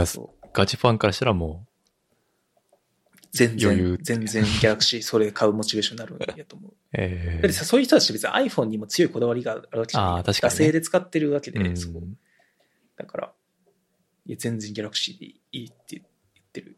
なるほど。うんそうやな。いや、まあでも多分新鮮さはあると思うんですよ。全然違うガジェットじゃないですか、もう。完全に。まあ、そうやんね。だそういう意味で言うと多分だいぶおもろい気はするんですけどね。うん。で、しかも、まあ乗り換えるコストもまあ、大体アカウント、うん、その、ログインして使うようなものが多いから、その、ウェブでアカウント作って、みたいな。そのわざわざ、なんていうか完全移行できなくても、みたいな。だからまあ、そね。それを、うん。いけるかなって思いつつも、やっぱり、その、コストというか、いけるんかっていうそうやね。ところが、うん。だからね、それね、ソフトの乗り換えはね、正直できると思うねんけど、うんやっぱハードウェアのね、ああ。しがらみが、俺とかその Apple Watch もあって、あー Mac もそっかそっかあって、はいはいはい。AirPods もあって、ああ。AirTag もあって、ああー iPad とも連携しててみたいなああ。感じで、結構その辺のれん、だから崩れ崩れてくるよね。そう。完全にだから縛られてんねんけど。エアポッツはきついね。うん。まあサムスンも、何、ギャラクシーバッツェってなんかそういうサムスン版あるね。AirPods みたいなのあるけどね。うん。そうね。けでもやっぱ、そのし、つけたまま切り替える便利さに気づいてしまってからはもう戻れないですよね、これね。うん。そうなんですよね。いやーいや、でも Foldは確かにちょっと魅力を感じたな。あ、 Foldじゃちょっない。と面白いね。フォールドじゃない。あフリップ。フリップ。はいはい。 Foldは、このタイプのデバイスはスマートフォンとタブレットを一つにまとめれるんじゃないかっていう気がして、うん結構ねそうね。じ実用的なやつが出てくるのを楽しみにしてないけど、てかまあ実際にはもうだからギャラクシーとしてはこれ十十分実用的だと思うけどアップルが出してくる iPhone がこれ出してくれたらなっていうのは少し楽しみにしてる、なるほど。うん、2, 年2年後ぐらいかな いやーサプライズあるかもしれないですね。うんあとは？ギ、ャラクシーに乗り換えにくいもう一個のリセールバリューやねやっぱりそのいつも言ってるけど iPhone は1年後に売ってもめちゃくちゃ高く売れるから半額以上半額割らないから1年後に売っても、なんでなんですか、それギャップは。あ需要がそんだけあるってことか。うん、なんじゃないかな。なるほど。ギャラクシーはまあ、そんなないのか。みんな買い、別に欲しい。やっぱり値段は落ちてしまう。もちろん中古で売れるけど、値段はもっと落ちるね。うん。ギャラクシーはそんな感じですかね。はい。あとは、64? スイッチで64ができるようになる。そうこれ見た？うん。リンク送ってくれたやつ見たけど。そう。えっと、今って、任天堂スイッチオンラインっていう、まあ、にスイッチのオンラインサービスで、えっと、スーパーファミコンとファミコン。のソフトは、まあまあ、あの、その時期によって変わんねんけど、基本、その人気タイトルが結構一通り遊べるようになってて、うんうん。まあ、それすごく結構懐かしいゲームできて面白いけど、ついにそこに64タイトルが出てくるっていう、うん。えーニュースがあって、64ってさ、結構じ自分、俺たちの、その青春の、じゃない、こまあ、確かにそうかな。うん、小学校、中学校の時に結構遊んだし、そうね。中学かな。ちなみに自分の大学でも部活の寮で謎にこう64が流行ってて大学生の間もみんなずっと64の あのスマブラとかやってたスマブラやな。うんスマブラとかマリオカートとかゴールデンアイとか、ああ。これゴールデンアイにないっすね。まだ。ああや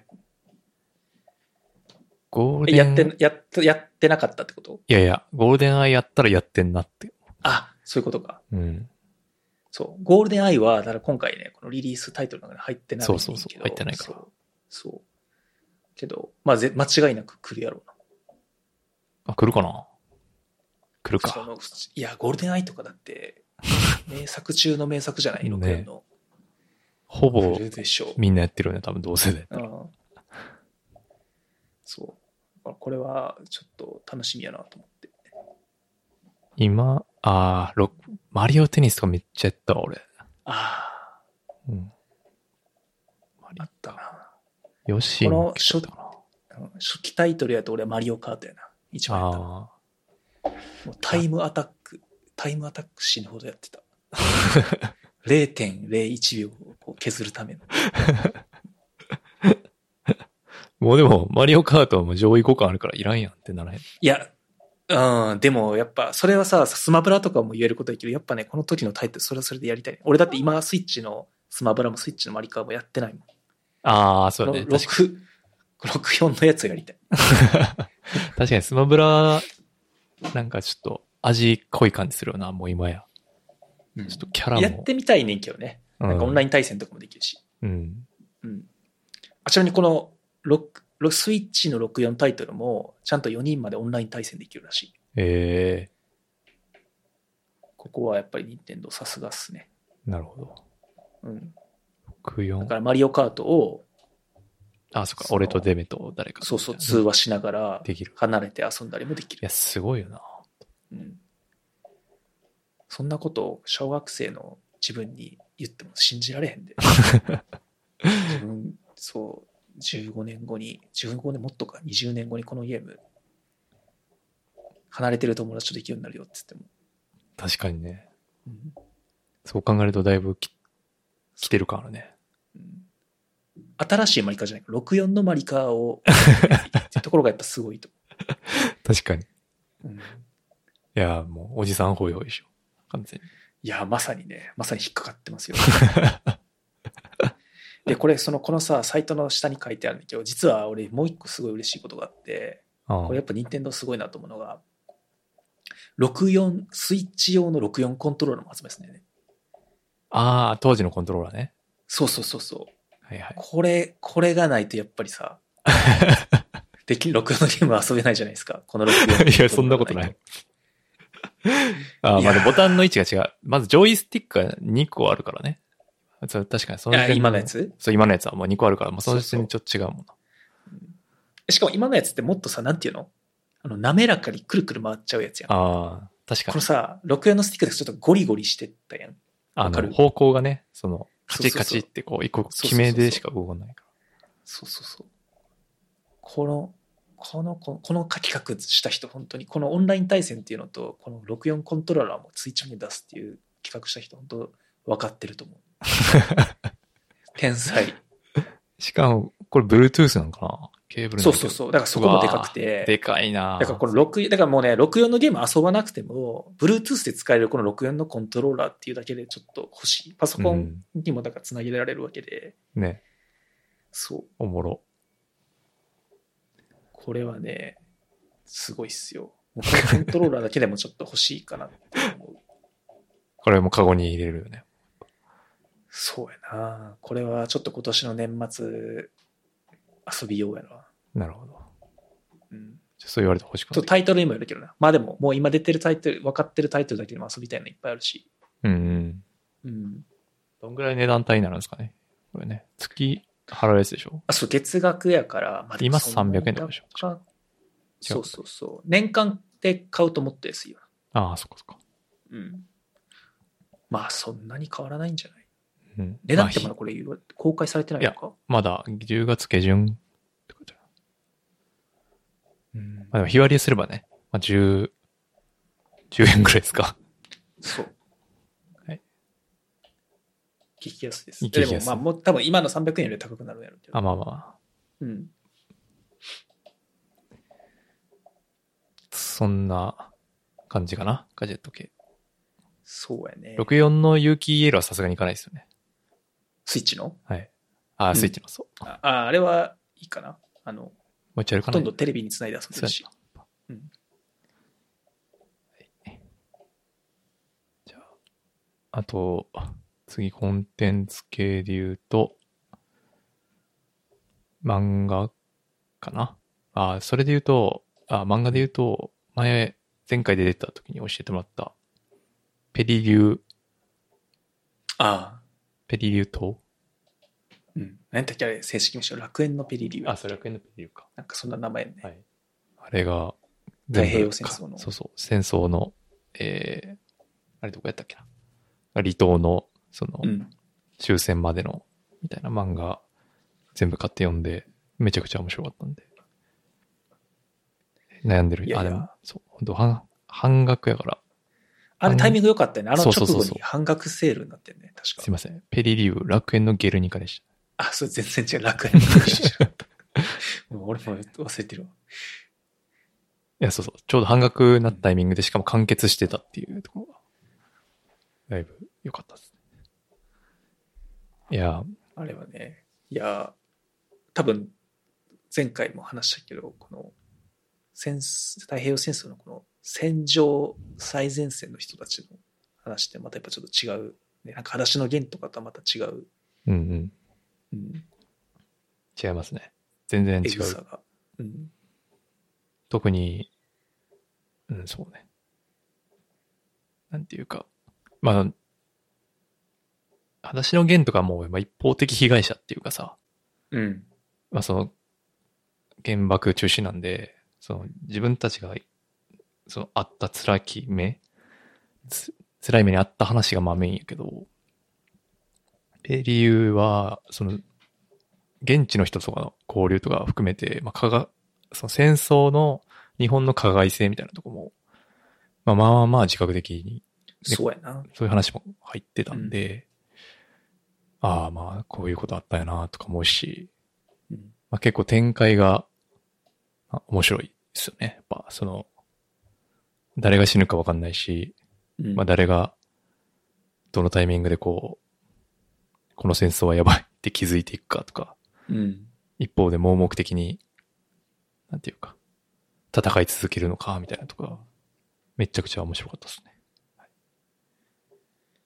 なんか、思ったより早く舞台が陥落して、思った、あの、全体のその話の長尺で言うと、うん。思ったより早く終戦を迎えて、でもその先の話ものがかなりやるせなくて、ああ、はい、はい。結構、なんかす、そう、あ、こう、実際の戦争に参加した人たちのそのタイムラインってこういう感じだったよなっていう。うんうん実際にはその終戦後のところの話がすごく、すごく長いやん。長いね。うん。で、そこが結構、なんていうか、どうしよう、なんかやるせなさとか、結構辛いところも結構多くて、うんうんうん。うん。あの、特に生き残った側の話っていうかね。そうそうそうそいろんな生き残り方があるわけやけど、う。うん。特にその、なんていうか、その最後の再会みたいなところがかなり、うわーってなりましたね。個人的には。まあ、今はもう半額じゃないんかな。もう、もうあれ結構前やもんね。もう、なんかあったんじゃないか最近なんかまた漫画セールしてたんですけど、な。あ、まあ、うん。まあ違うかな。はい。まあと、とはいえまあ、すごいおすすめです。これは。ぜひ、これは読んでみてください。半額は終わってました。はい。まあでもね、11冊とかやから、そんなにね、まあ、人それぞれですよ。6000円ぐらいするんで。なんかキ、キングダム全部揃えるとかとは違う。ああ、はいはいはい。うん確かに。ありがとうございました。はいあとは、あれ？えっと、ああ、それで、そう、Kindle の漫画がブラウザで読めるようになったっていうの知ってた、うん。これあの漫画本棚ってやつ？そうそうそう。ああ、これ、これって結構、いや、そんなに俺活用してないけど、結構前からある、ない？あ、そうなん。俺全然気づいてなかった。最近気づいてさ。あ、そう。Kindle 漫画本だ。そうそう、それそれ。いあの、いいよな、なんかあの、一見やすいし、一覧で。俺は iPad で読むより、ブラウザでうん。読むのがもう一番今読みやすいと思って。あ、うん。でかいく見れるから。パソコンのじゃあ画面で読んでる。そうそう、最近それ多いかな。うん。あ、寝転がりながら読める良さもあるんだけど。そうやね。なんかね、俺ね、そう、机に向かって漫画を読むっていう習慣がなくて、そううんもう漫画読むってやったらリラックスしてソファーとかベッドで読むから、うんうん。そう。だからあんまりその漫画本棚は実は使ったことない。あ、マジ？うん。で何やったっけもいいよ。ジャンププラス？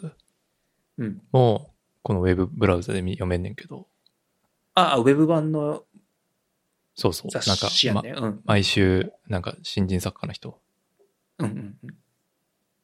で、それを読むときも、あ携帯、いや、携帯とか、やと、こう、見開きのあのページのとき、損した気分になるから、そうやんな。うん。ブラウザで見たりしたり。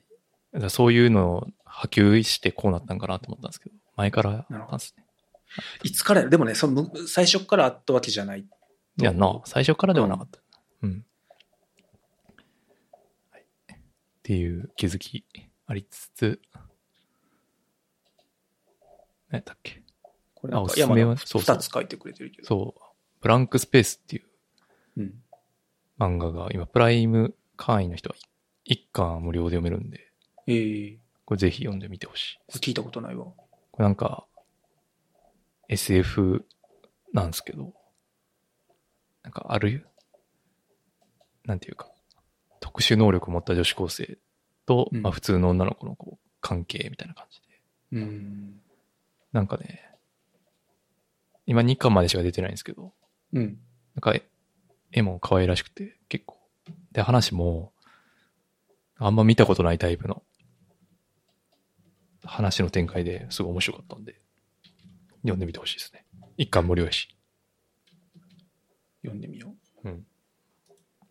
なんか透明、例えばハサミとかを、その人は作れる、その女子高生は作れて、う。だけど、普通の、自分でこう、イマジネーションで作り出せるハサミを。だけど、そのハサミは、みんなの目には見えない。透明なハサミみたいうん、うん。な。そういう能力がある女子高生と、その、それをし、その能力があることを知ってしまった女子高生。で、なんか、思ってもない方向にこう話し転がっていく感じですね。はい。いいっすね。はい、これおすすめ。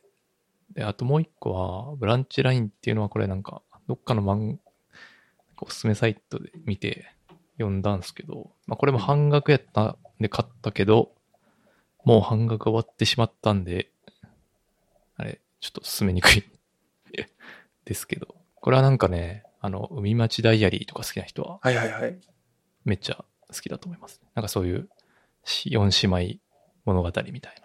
うん。の、もっとこう、うん、現代アッパンアップデートと言えばいいのか。もうちょいドライな感じかな。確かに、これも4姉妹。うん、そうそうそう。ええ海町ダイアリーも山田に確か教えてもらってるんで。うん。これはまだね、これも2巻までなんで、新しいな。そう。新しいですけど、見待ちダイアリー好きな人は多分好き。かも。いやでもそれよりもっとこう、サバサバしてるんで、ちょっと、まあ、これからって感じかな。話は。ただまあなんかその家族ものというか、うーんと、そんなハッピーな家族を描いてるものではないというか、まあ、人それぞれいろんな家族の形があってっていう感じかな。なるほど。そんな感じですね。おすおすすめ漫画。あります。一個ね、今さっきそう女子高生が出てくる漫画って言って思い出したけど、最近読んだやつで、うん。アダバナっていう知らんな。やつで、上中、珍しく上中下っていう三巻構成のはあ。漫画で、えええあ、これかね。やんじゃん。そう。なんかね、ミス、ミステリーものっていうのかな。ああ、面白そそう、リアルサスペンス。う。ん。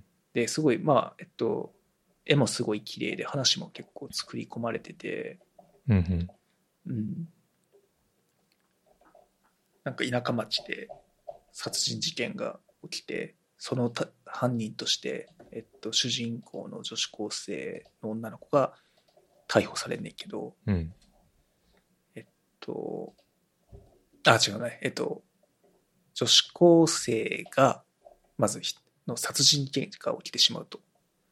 うん、で、その犯人として自首してきたのが、その子の友達の別の女子高生っうん。ていうところから始まるねんけど、面白そう。それをそのいろんな登場人物の目線で、なんかいろんなストーリーが書いてあって、最後、えーってなるような サスペンス。ええってでも、まあ、その話が結構しっかり作られてるのと、絵がすごくうまくて、なんか結構ね、読んだ後の、まあ、あとそのもうみみ3巻でしっかり完結するっていうタイプの漫画で、え結構読み応えがあってよかった。えいいね。まあ、3巻で完結っていうだけでだいぶもう変える感がバト ル下がるような。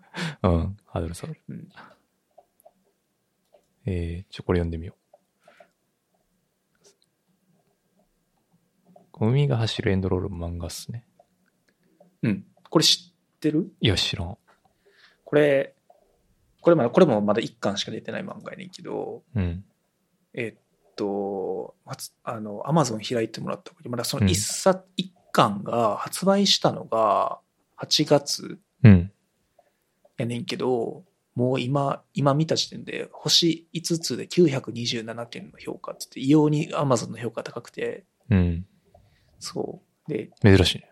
そう。で、これ、割となんか SN、ツイッターとかでもすごい評判いいから読んでみたけど、これすごくいい。というか、うん、あの、主人公65歳の女性で、夫と死別したちょ65歳の女性やねんけど、うんうん、が、そのすごい映画が好きなうん。うん。女性やねんけれども、えーっと、美大の映像科に通っ通う、まあ、大学生の、えー人物と出会って、うん。まあ、その彼に刺激を受けて、自分はその映画が好きやったけど、見る側にいたいのか、作る側に行きたかったのか、みたいなうん。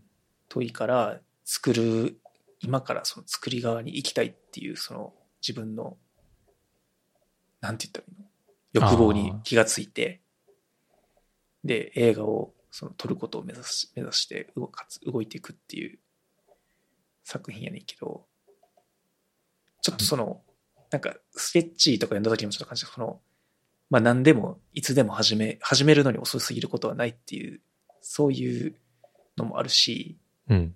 これもなんかね、この人確か作者が美大出身の人だったんだかな、確か。いはいでもそのなんか表現も結構面白くて、その、まあ、表、えっと、タイトルにも海って入ってるし、登場人物も、この女性は海子さんっていう人で、うんで、もう一人のその美大生も、えー、海君、海って書いて海君っていうんだけど、うんその海にまつわる表現もなんかこのすごいこの主人公がなんかハッとする言葉を言われた時にこう波に飲まれる表現があったりとかなんか結構面白くてその絵絵が絵絵の表現的にもいいけどまあそれにしてもそのストーリーがやっぱり自分の結構好みでこのなんかクリエイ作る側えその見る側じゃなくて作り側に行きたいってこのクリエイターのその欲望への目覚めるところとかそそこをまあ追い求める姿勢とか、まあ、この65歳っていう女性からでも新しいことにチャレンジしていくところとか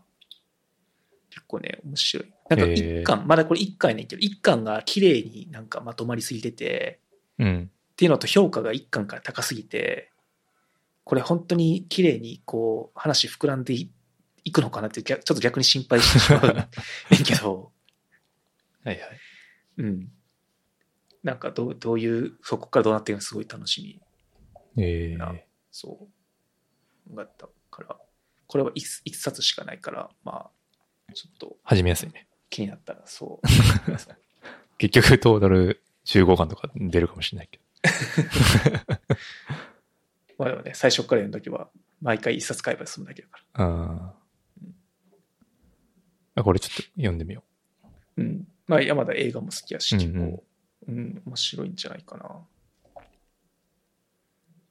そうですね。なんかこれ見て思ったのが、これってさ、連載誌がミステリーポニートっていう秋田書店、秋田書店の月刊ミステリーポニー。そう。えこれ、これ、なんだ知ってる人は知ってんのかな？俺、この雑誌とかも聞いたことなくて。いや、ナイス。そうそう。でも、なんかその最近やっぱ漫画、ツイッターとかさ、このウェブでの漫画とか、うん。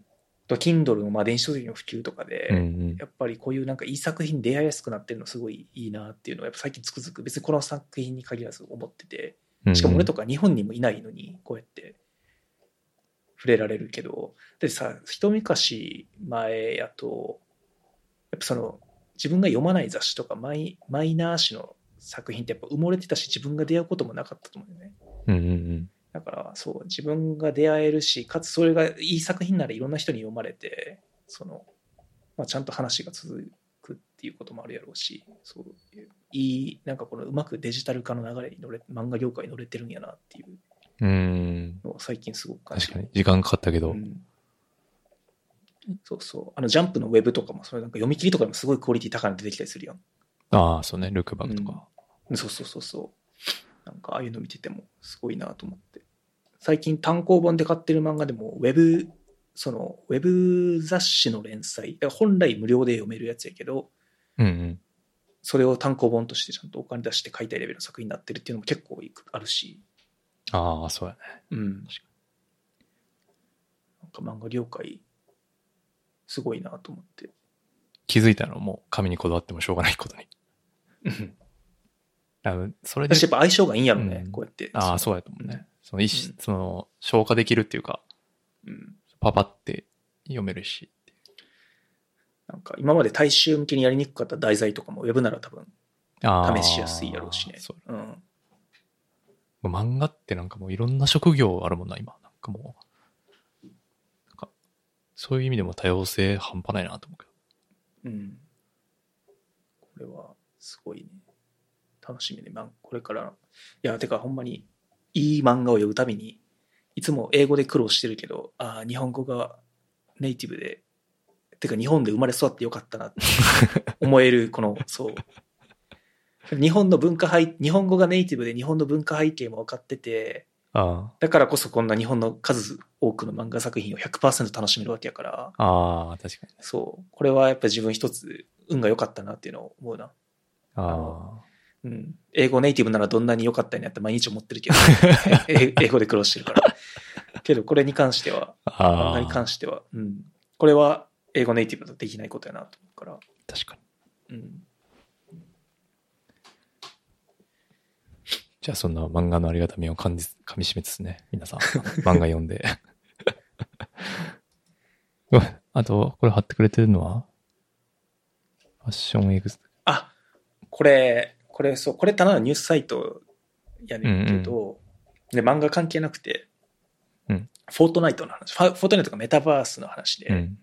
その、今後そのメタバース、その仮想空間上の世界がどんどん拡大していって、まあ、め多分フォートナイトってそこの先頭を行ってるうんうん。プロダクトの一つやと思うけど、うんで、この漫画、あ、この、その記事で言ってるのは、その、フォートナイトってすでに、あの、世界で有数のアパレルの会社にななりつつあるっていう話で、はいはい。なんでかっていうと、フォートナイトの売り上げって、今年間で、すあの、3から5ビリオンドル、だから、えっ、と、3000億円から5000億円すごいな。で、ほとんどがそのスキン、ゲーム。ム内の。うん。っていうので、その、まあそういう意味ではもうほとんど、で、その、この売り上げの規模って、プラダとか、ドルチャンドガッパーナとか、その辺よりも大きくて、うんうん。うん。だから世界最大のアパレルの会社の一つとも言えるっていう話で、あともちろんデジタルやから多分、その在庫とかもないし、利益で言うともっと大きいよね。ああ、そうねう。ん素材のそう。あれもないし。まあデザイン量はあるかもしれないけど。そうそうそうそう。で、ちょうど最近このニュース見た後に、ん今週かな、フォートナイト、まあ、フォートナイト今ゲーム自体全然プレイしなくなってんけど、うんあの、YouTube を見たりとか、あと奥さんがプレイしてるの見たりしてて、うん。うん。けど、バレンシアガとのコラボがはいはい。フォートナイト出てきて、そう。バレンシアガのデザインの服スキンがフォートナイトで買えるし、うん。バレンシアガの実店舗でも同じデザインの服を売ってて、はいはい。なんか T シャツ6万円みたいな。はいはい。そう、バレンシアガ価格やけど。で、その、バレンシアガの服を買うと、このフェイス、えーフォートナイトのスキンがもらえる、なんか、コードはいはい。もついてて、みたいな感じで、結構この、なんかアパレル業界とメタバースっていうのは今後多分、なんか融合が進んでいくのかなと思って、面白い、面白いなんか流れが始まったなと思って。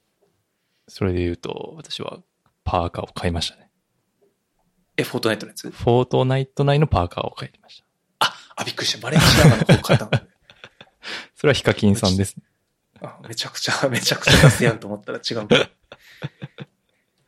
はい。そっかそっか。でも1200円ですからね。あまあ、1200円つっても、もともとその、何？あれで稼い、何だっけ？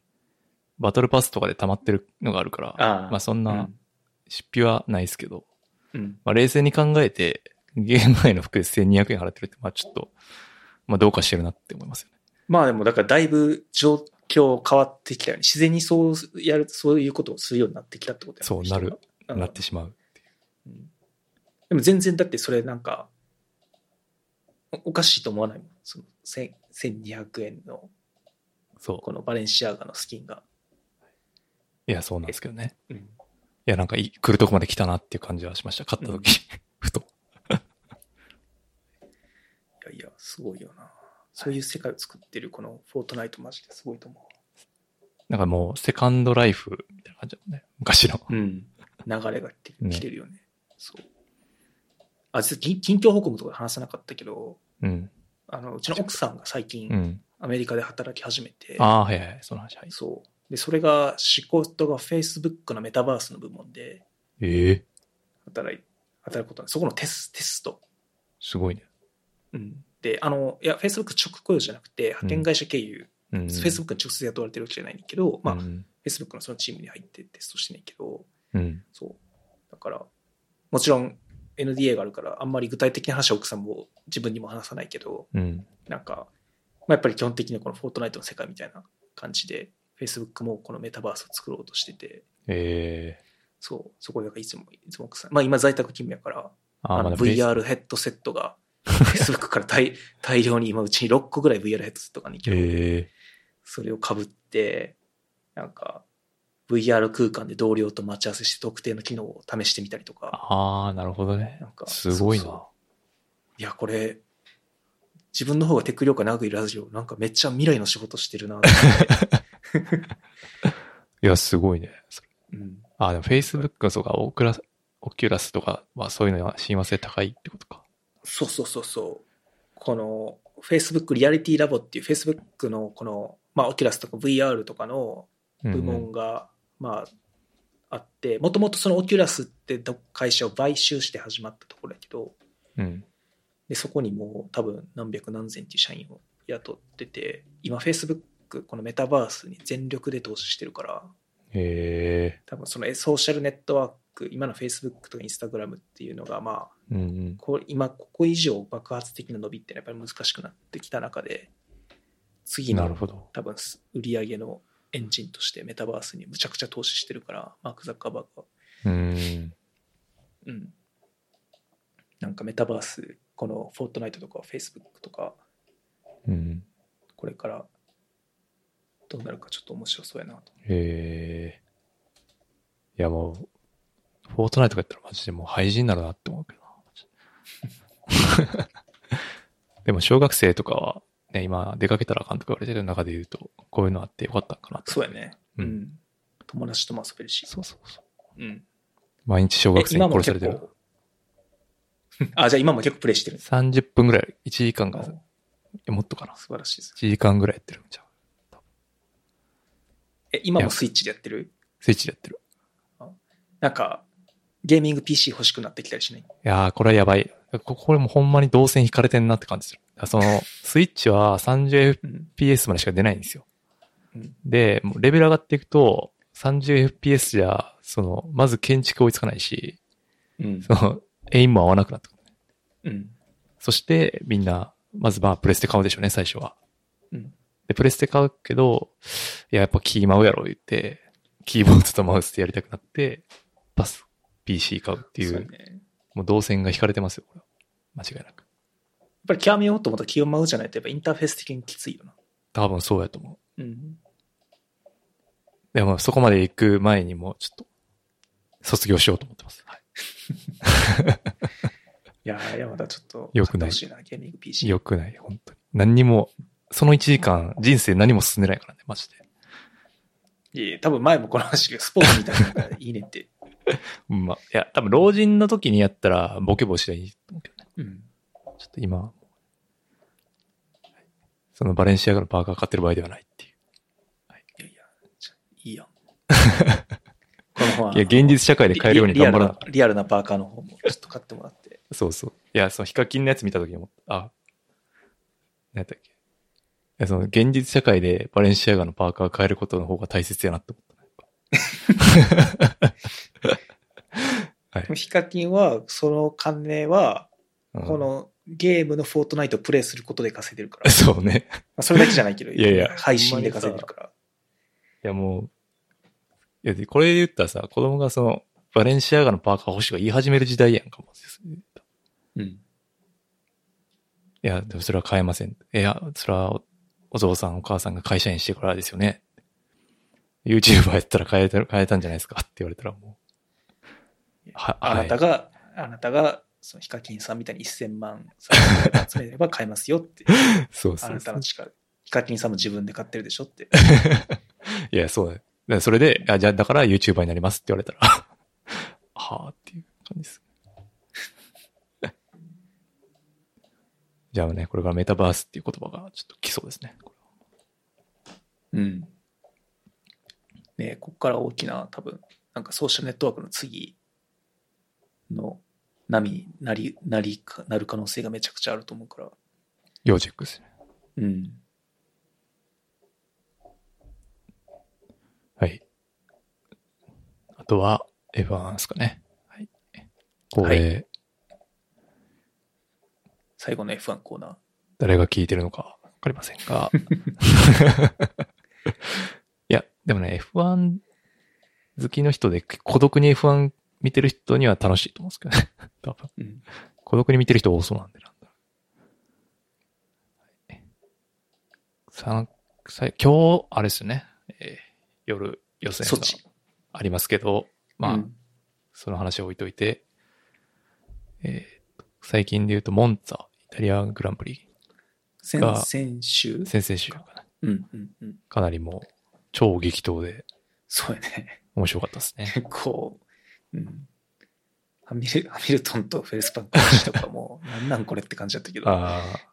いや、でもあれがあったから、やっぱドラマティックなまあ展開になりましたからね。な。結果を見ると面白いけど、あそこに至った経緯を考えると、そもそもレッドブルのピットミスがあって、ハミルトンもなんか微そう、妙にミスっハミルトンピットミて、スしで、お互いちょっと無理して突っ込みすぎて、二人とも死ぬっていう、クラッシュするっていう、結構、うん、なんかざ残念な感じになってたけど、チャンピオン争いと、なんかあれがバチバチバチトップ走っててああなったならまだわかるけど、うんうん。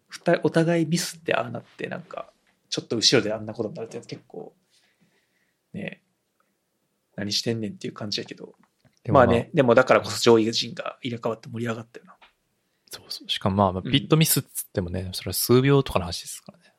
うん。それであんだけやっぱ変わっていってみたいなところ改めて面白いなと思いましたし。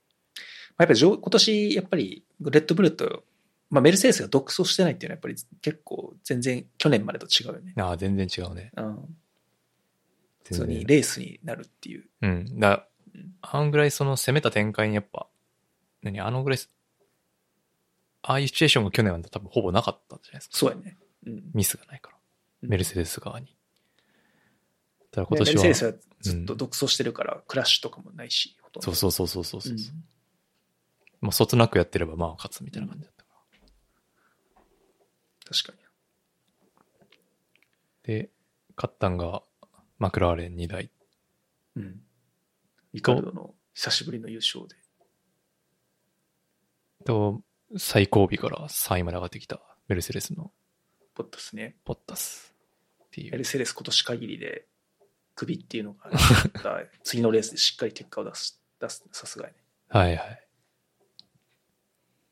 よし、何やったっけ？その前のレースの時になんかめっちゃ屈辱的なことやらされてたんですね。確かタイヤ変えたけど、何やったっけ？ああ、ファストレス、ファステストラップは取るなっていうチームオーダーが出て、チームオーダー出て、うん。でもう無視して取っ、取ってた、でもハミルトンが取り返してっていう、取り返して終わるっていう。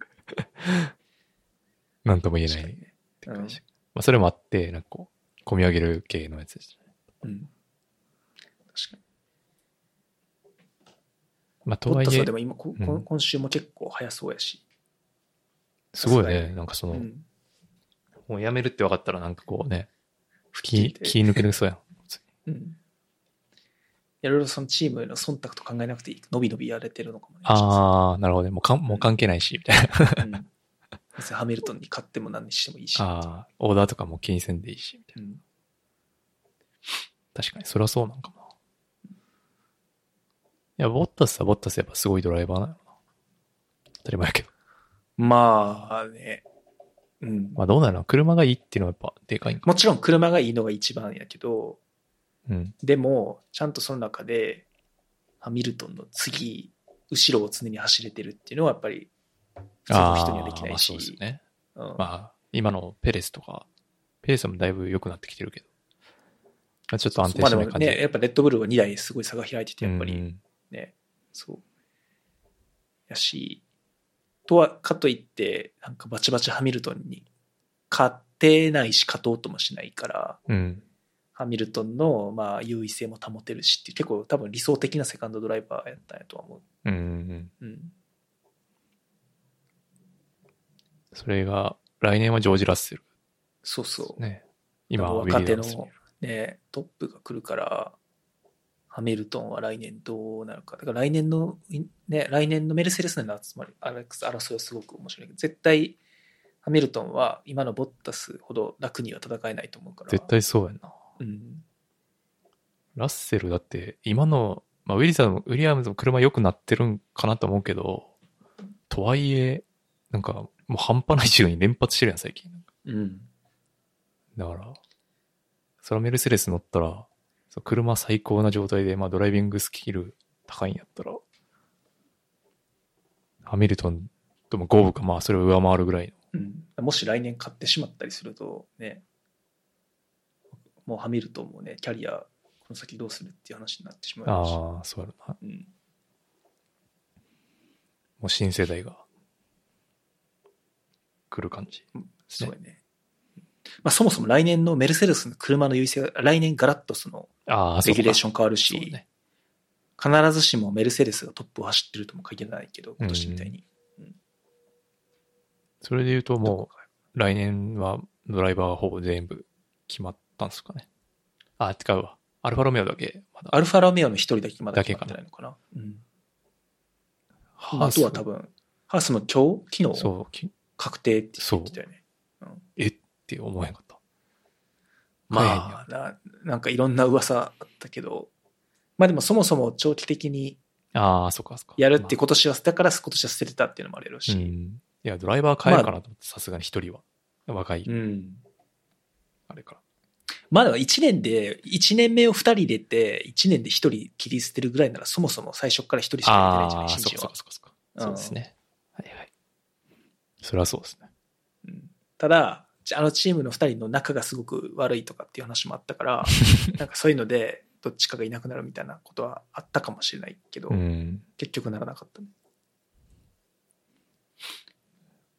来年は、まあ、ホンダもね、やめますし、まあどうなるかわかんないですね、レッド。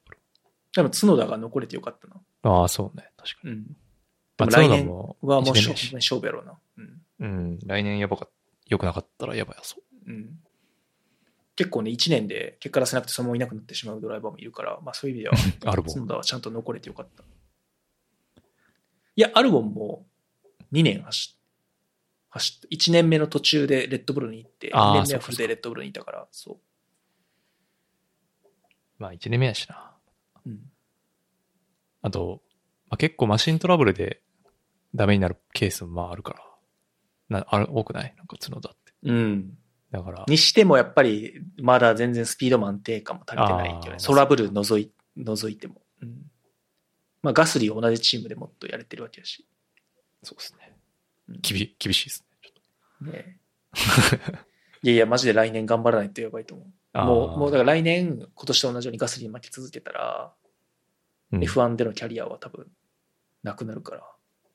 ああ、厳しいね。うん。まあ、下からの突き上げもあるやしな。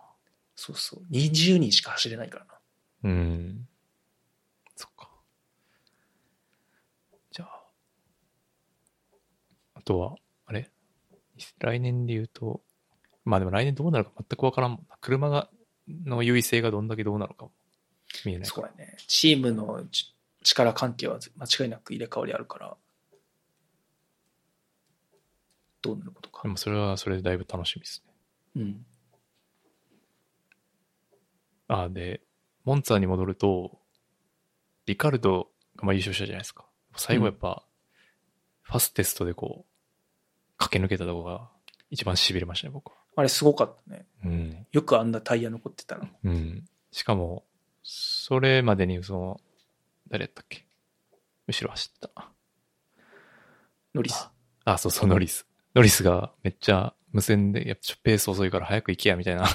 うん。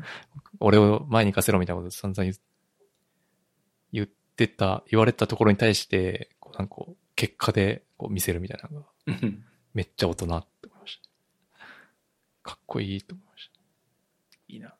しっかり周囲もやってくれたし。た。うん、あれ、奥さん見て、マジで気分悪くなって。マジで気持ち悪いから無理って。一緒に表彰で上がった人もやらされるっていう。そうそうそう。だから始まる前に見てて、え、これ、まず、こいつが飲むんで、この周りの人も一緒に飲むことになると思う。みたいなおえみたいな。言ってたな。あれは、あれはび多分そうやね。知らない人が見るとビビるよな。そうね。謎カルチャー。ラグビーでもやるからな。ラグビースパイクの方がきついと思うで。きついね。うんいや、どれでも嫌だけど。えーまあでもね、日本のサラリーマンは革靴で上司のビール飲まされる それ特定の企業だけそれを考えれば、ら。あまあ、そうね。1時間ほどレースで履いただけの。そうそう、履いた靴ならまだいいんじゃない？まだ飲めるかな。いそうそう。や、みんな嬉しそうでよかったね。いい絵になった。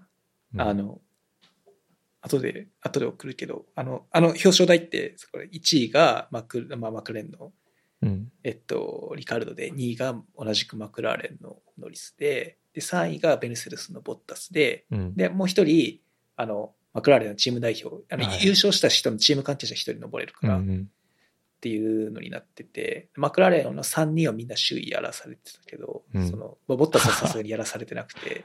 横で見てるボスタスの表情がめっちゃ面白かった。すげえ引いてて。なんかボッタスってすごい綺麗好きそうやもんな。うん、そんな感じするよな。そういう大会乗りとか絶対無理そあれは面白かった。う。うん。いや、まあなんか、たみんな楽しそうやからよかったけど。そんぐらい嬉しいもんな もうあれはね、その、リカルドも多分、期待されてるっていうの、期待に応えなきゃっていうのもあるし。ああ。うんいや、そんなね、はじめ、やっと結果出たって感じだ。それマクラーレンで表彰台初めてうん。か。いや、うん。まあ、ずっとね、調子悪かったもんな。し、その、去年もルノーでいまいちゃったし。まあでも、ルノー2年目は結構良かった。だって表彰台も2回上がってるやろ。リルノーで。ああ、そっかそっか。去年表彰台には上がってるのか。そのいそう優勝はなかったのかまあね。でも、ルノーで表彰台上がるだけで結構、な。ああ、そっか。ミラクあのルレベル車でっていう。うん。タトゥー入れさせてっていうくだりか。そうそうそうそう。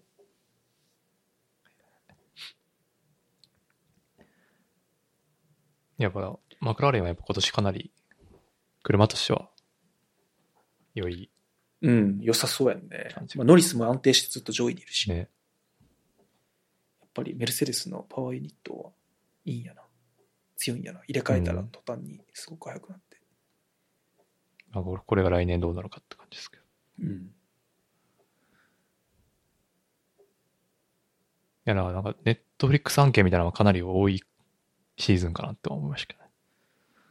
なんか、いざこざ案件っていうか。そうやな。今年結構序盤からいろいろトラブってたよな。クラッシュ多かったよな。クラッシュ多いし、うん。まあ、ラッセルがブチ切れたりとか、そうそうそう。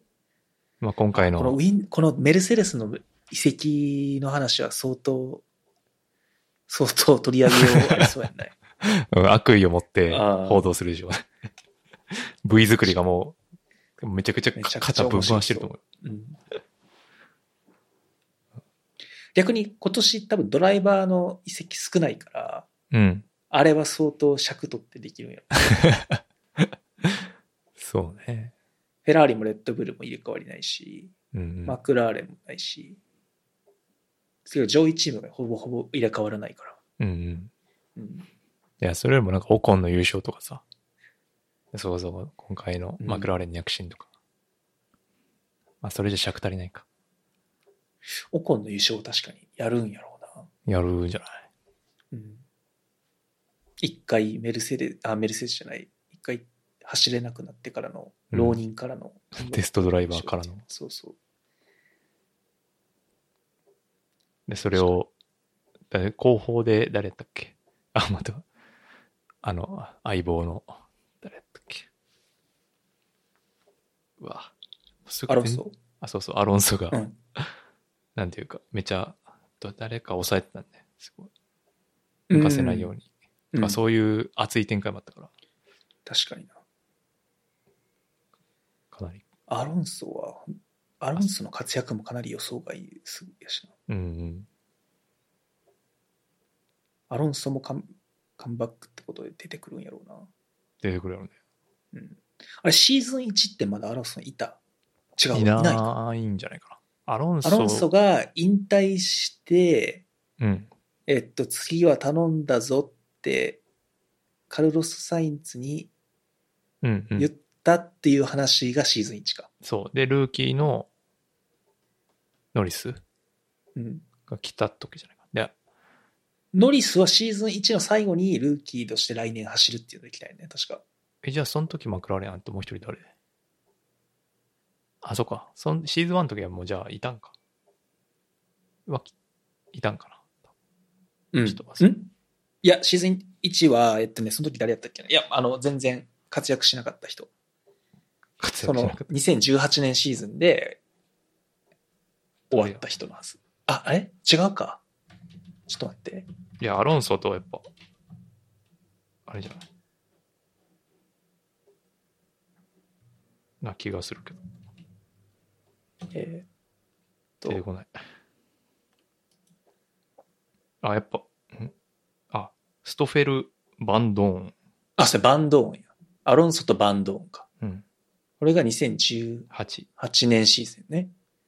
うん。このバンドバンドーンは今 F、フォーミュラ E で走ってる。えそう。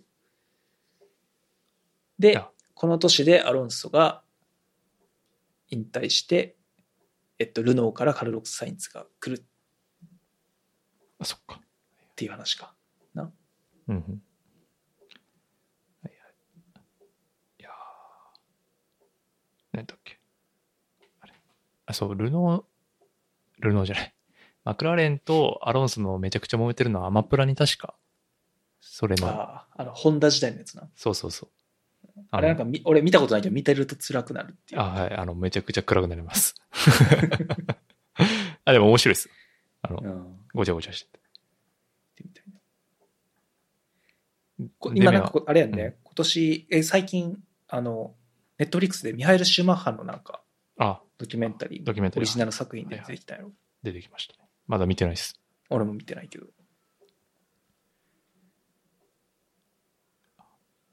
グランプリドライバーっていうドキュメンタリーですね。それはアマプラのやつ。はい。4話。いや、あの頃のホンダはマジで辛かったからな。うん。マクラーレン、ホンダ崩壊の様子を描いた Amazon ビデオって書いてある。で、多分ね、そういうつもりの企画じゃなかったんやと思うんだ、あれ。ああ、最初はね、もっとえ、うん。これから不死鳥のようにそうそうそう。上がっていくタイミングのとこだったねこれ貼ってくれてるやつは、そのネットフリックスから見のやつ。あ、そうそう。これ、ニュースでどれぐらい信憑性あるかわからないけど、ネットフリックスの CEO が、あの、F1 のその権利、うん。工業、工業権を、の買収に手を挙げるんじゃないかっていう噂の記事。ああ。で、今、リバティメディアっていうアメリカの企業が持ってんねんけど、うん。そもそもそこは手放そうとしてるっていう話がちょっと前から出てて、なるほど。で、サウジアラビアのファンドが買うんじゃないかみたいなと。かええ話もあって、あー。ただサウジアラビアが買うと多分、その、カーボンニュートラルカーとか、なんか石油うんあんまり使わない F1 みたいなの流れには多分ならないよな、みたいな、ちょっと批判もあったりとかで。で、ネットリックスはその、このドライブ・トゥ・サバイブすごい成功してて、もし、そのマーケットに出るんなら、手を挙げる意味はあるよね、みたいなことを CEO が言ったっていう話で。うん。うん。これ実現したらすごい面白いなと思って、あの、まあ、ドキュメンタリーももっと踏み込めるやろうし、そうね。あとは多分まあ F1 グランプリ自体をネットフリックスで見れるようになるのかもしれないし、ライブで。そうしてもらえたら助かるな。この辺でもスポーツ系の権利ってなんか結構複雑よな。だからアメリカで見れるようになっても、なんか日本では見れないとか普通にありそうう。ん。放映今も F1TV はアメリカで見ないけど日本で見れないし。そうそうそう。まあ、だからその国単位で基本放映権を売ってるから、うんその国のどっかが放映権持ってたら、そのウェブサービスは流せなかったりとかっていうのはあるよな。うんいやーでもドライブトゥーサバイバーね。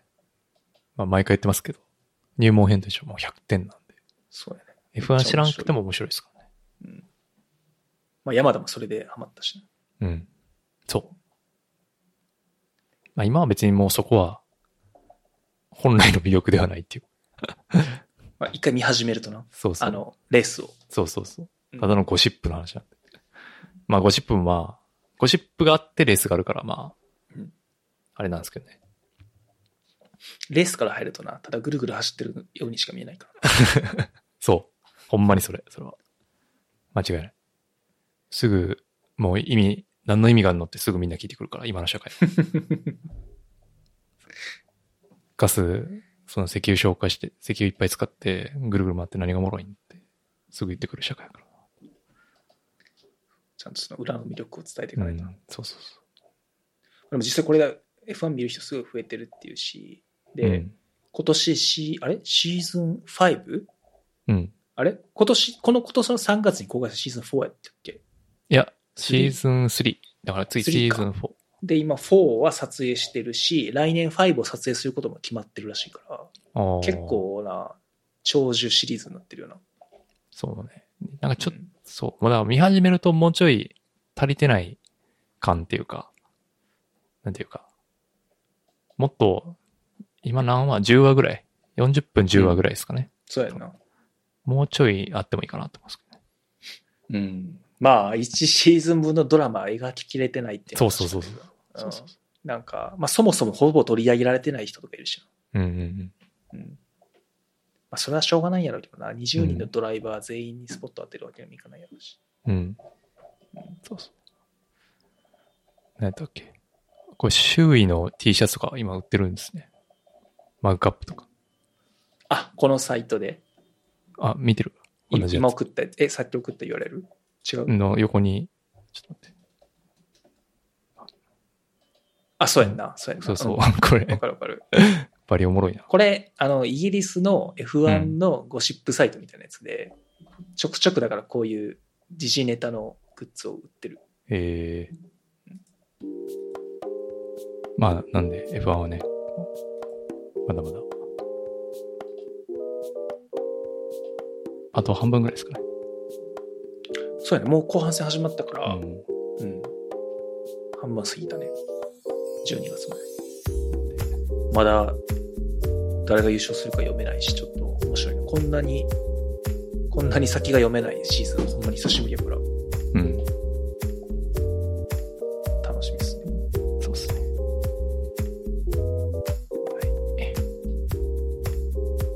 そんなとこですかね、今日は。そうやね。今日ネタ少ないかなと思ったけどな、やかん2時間。十分。あありました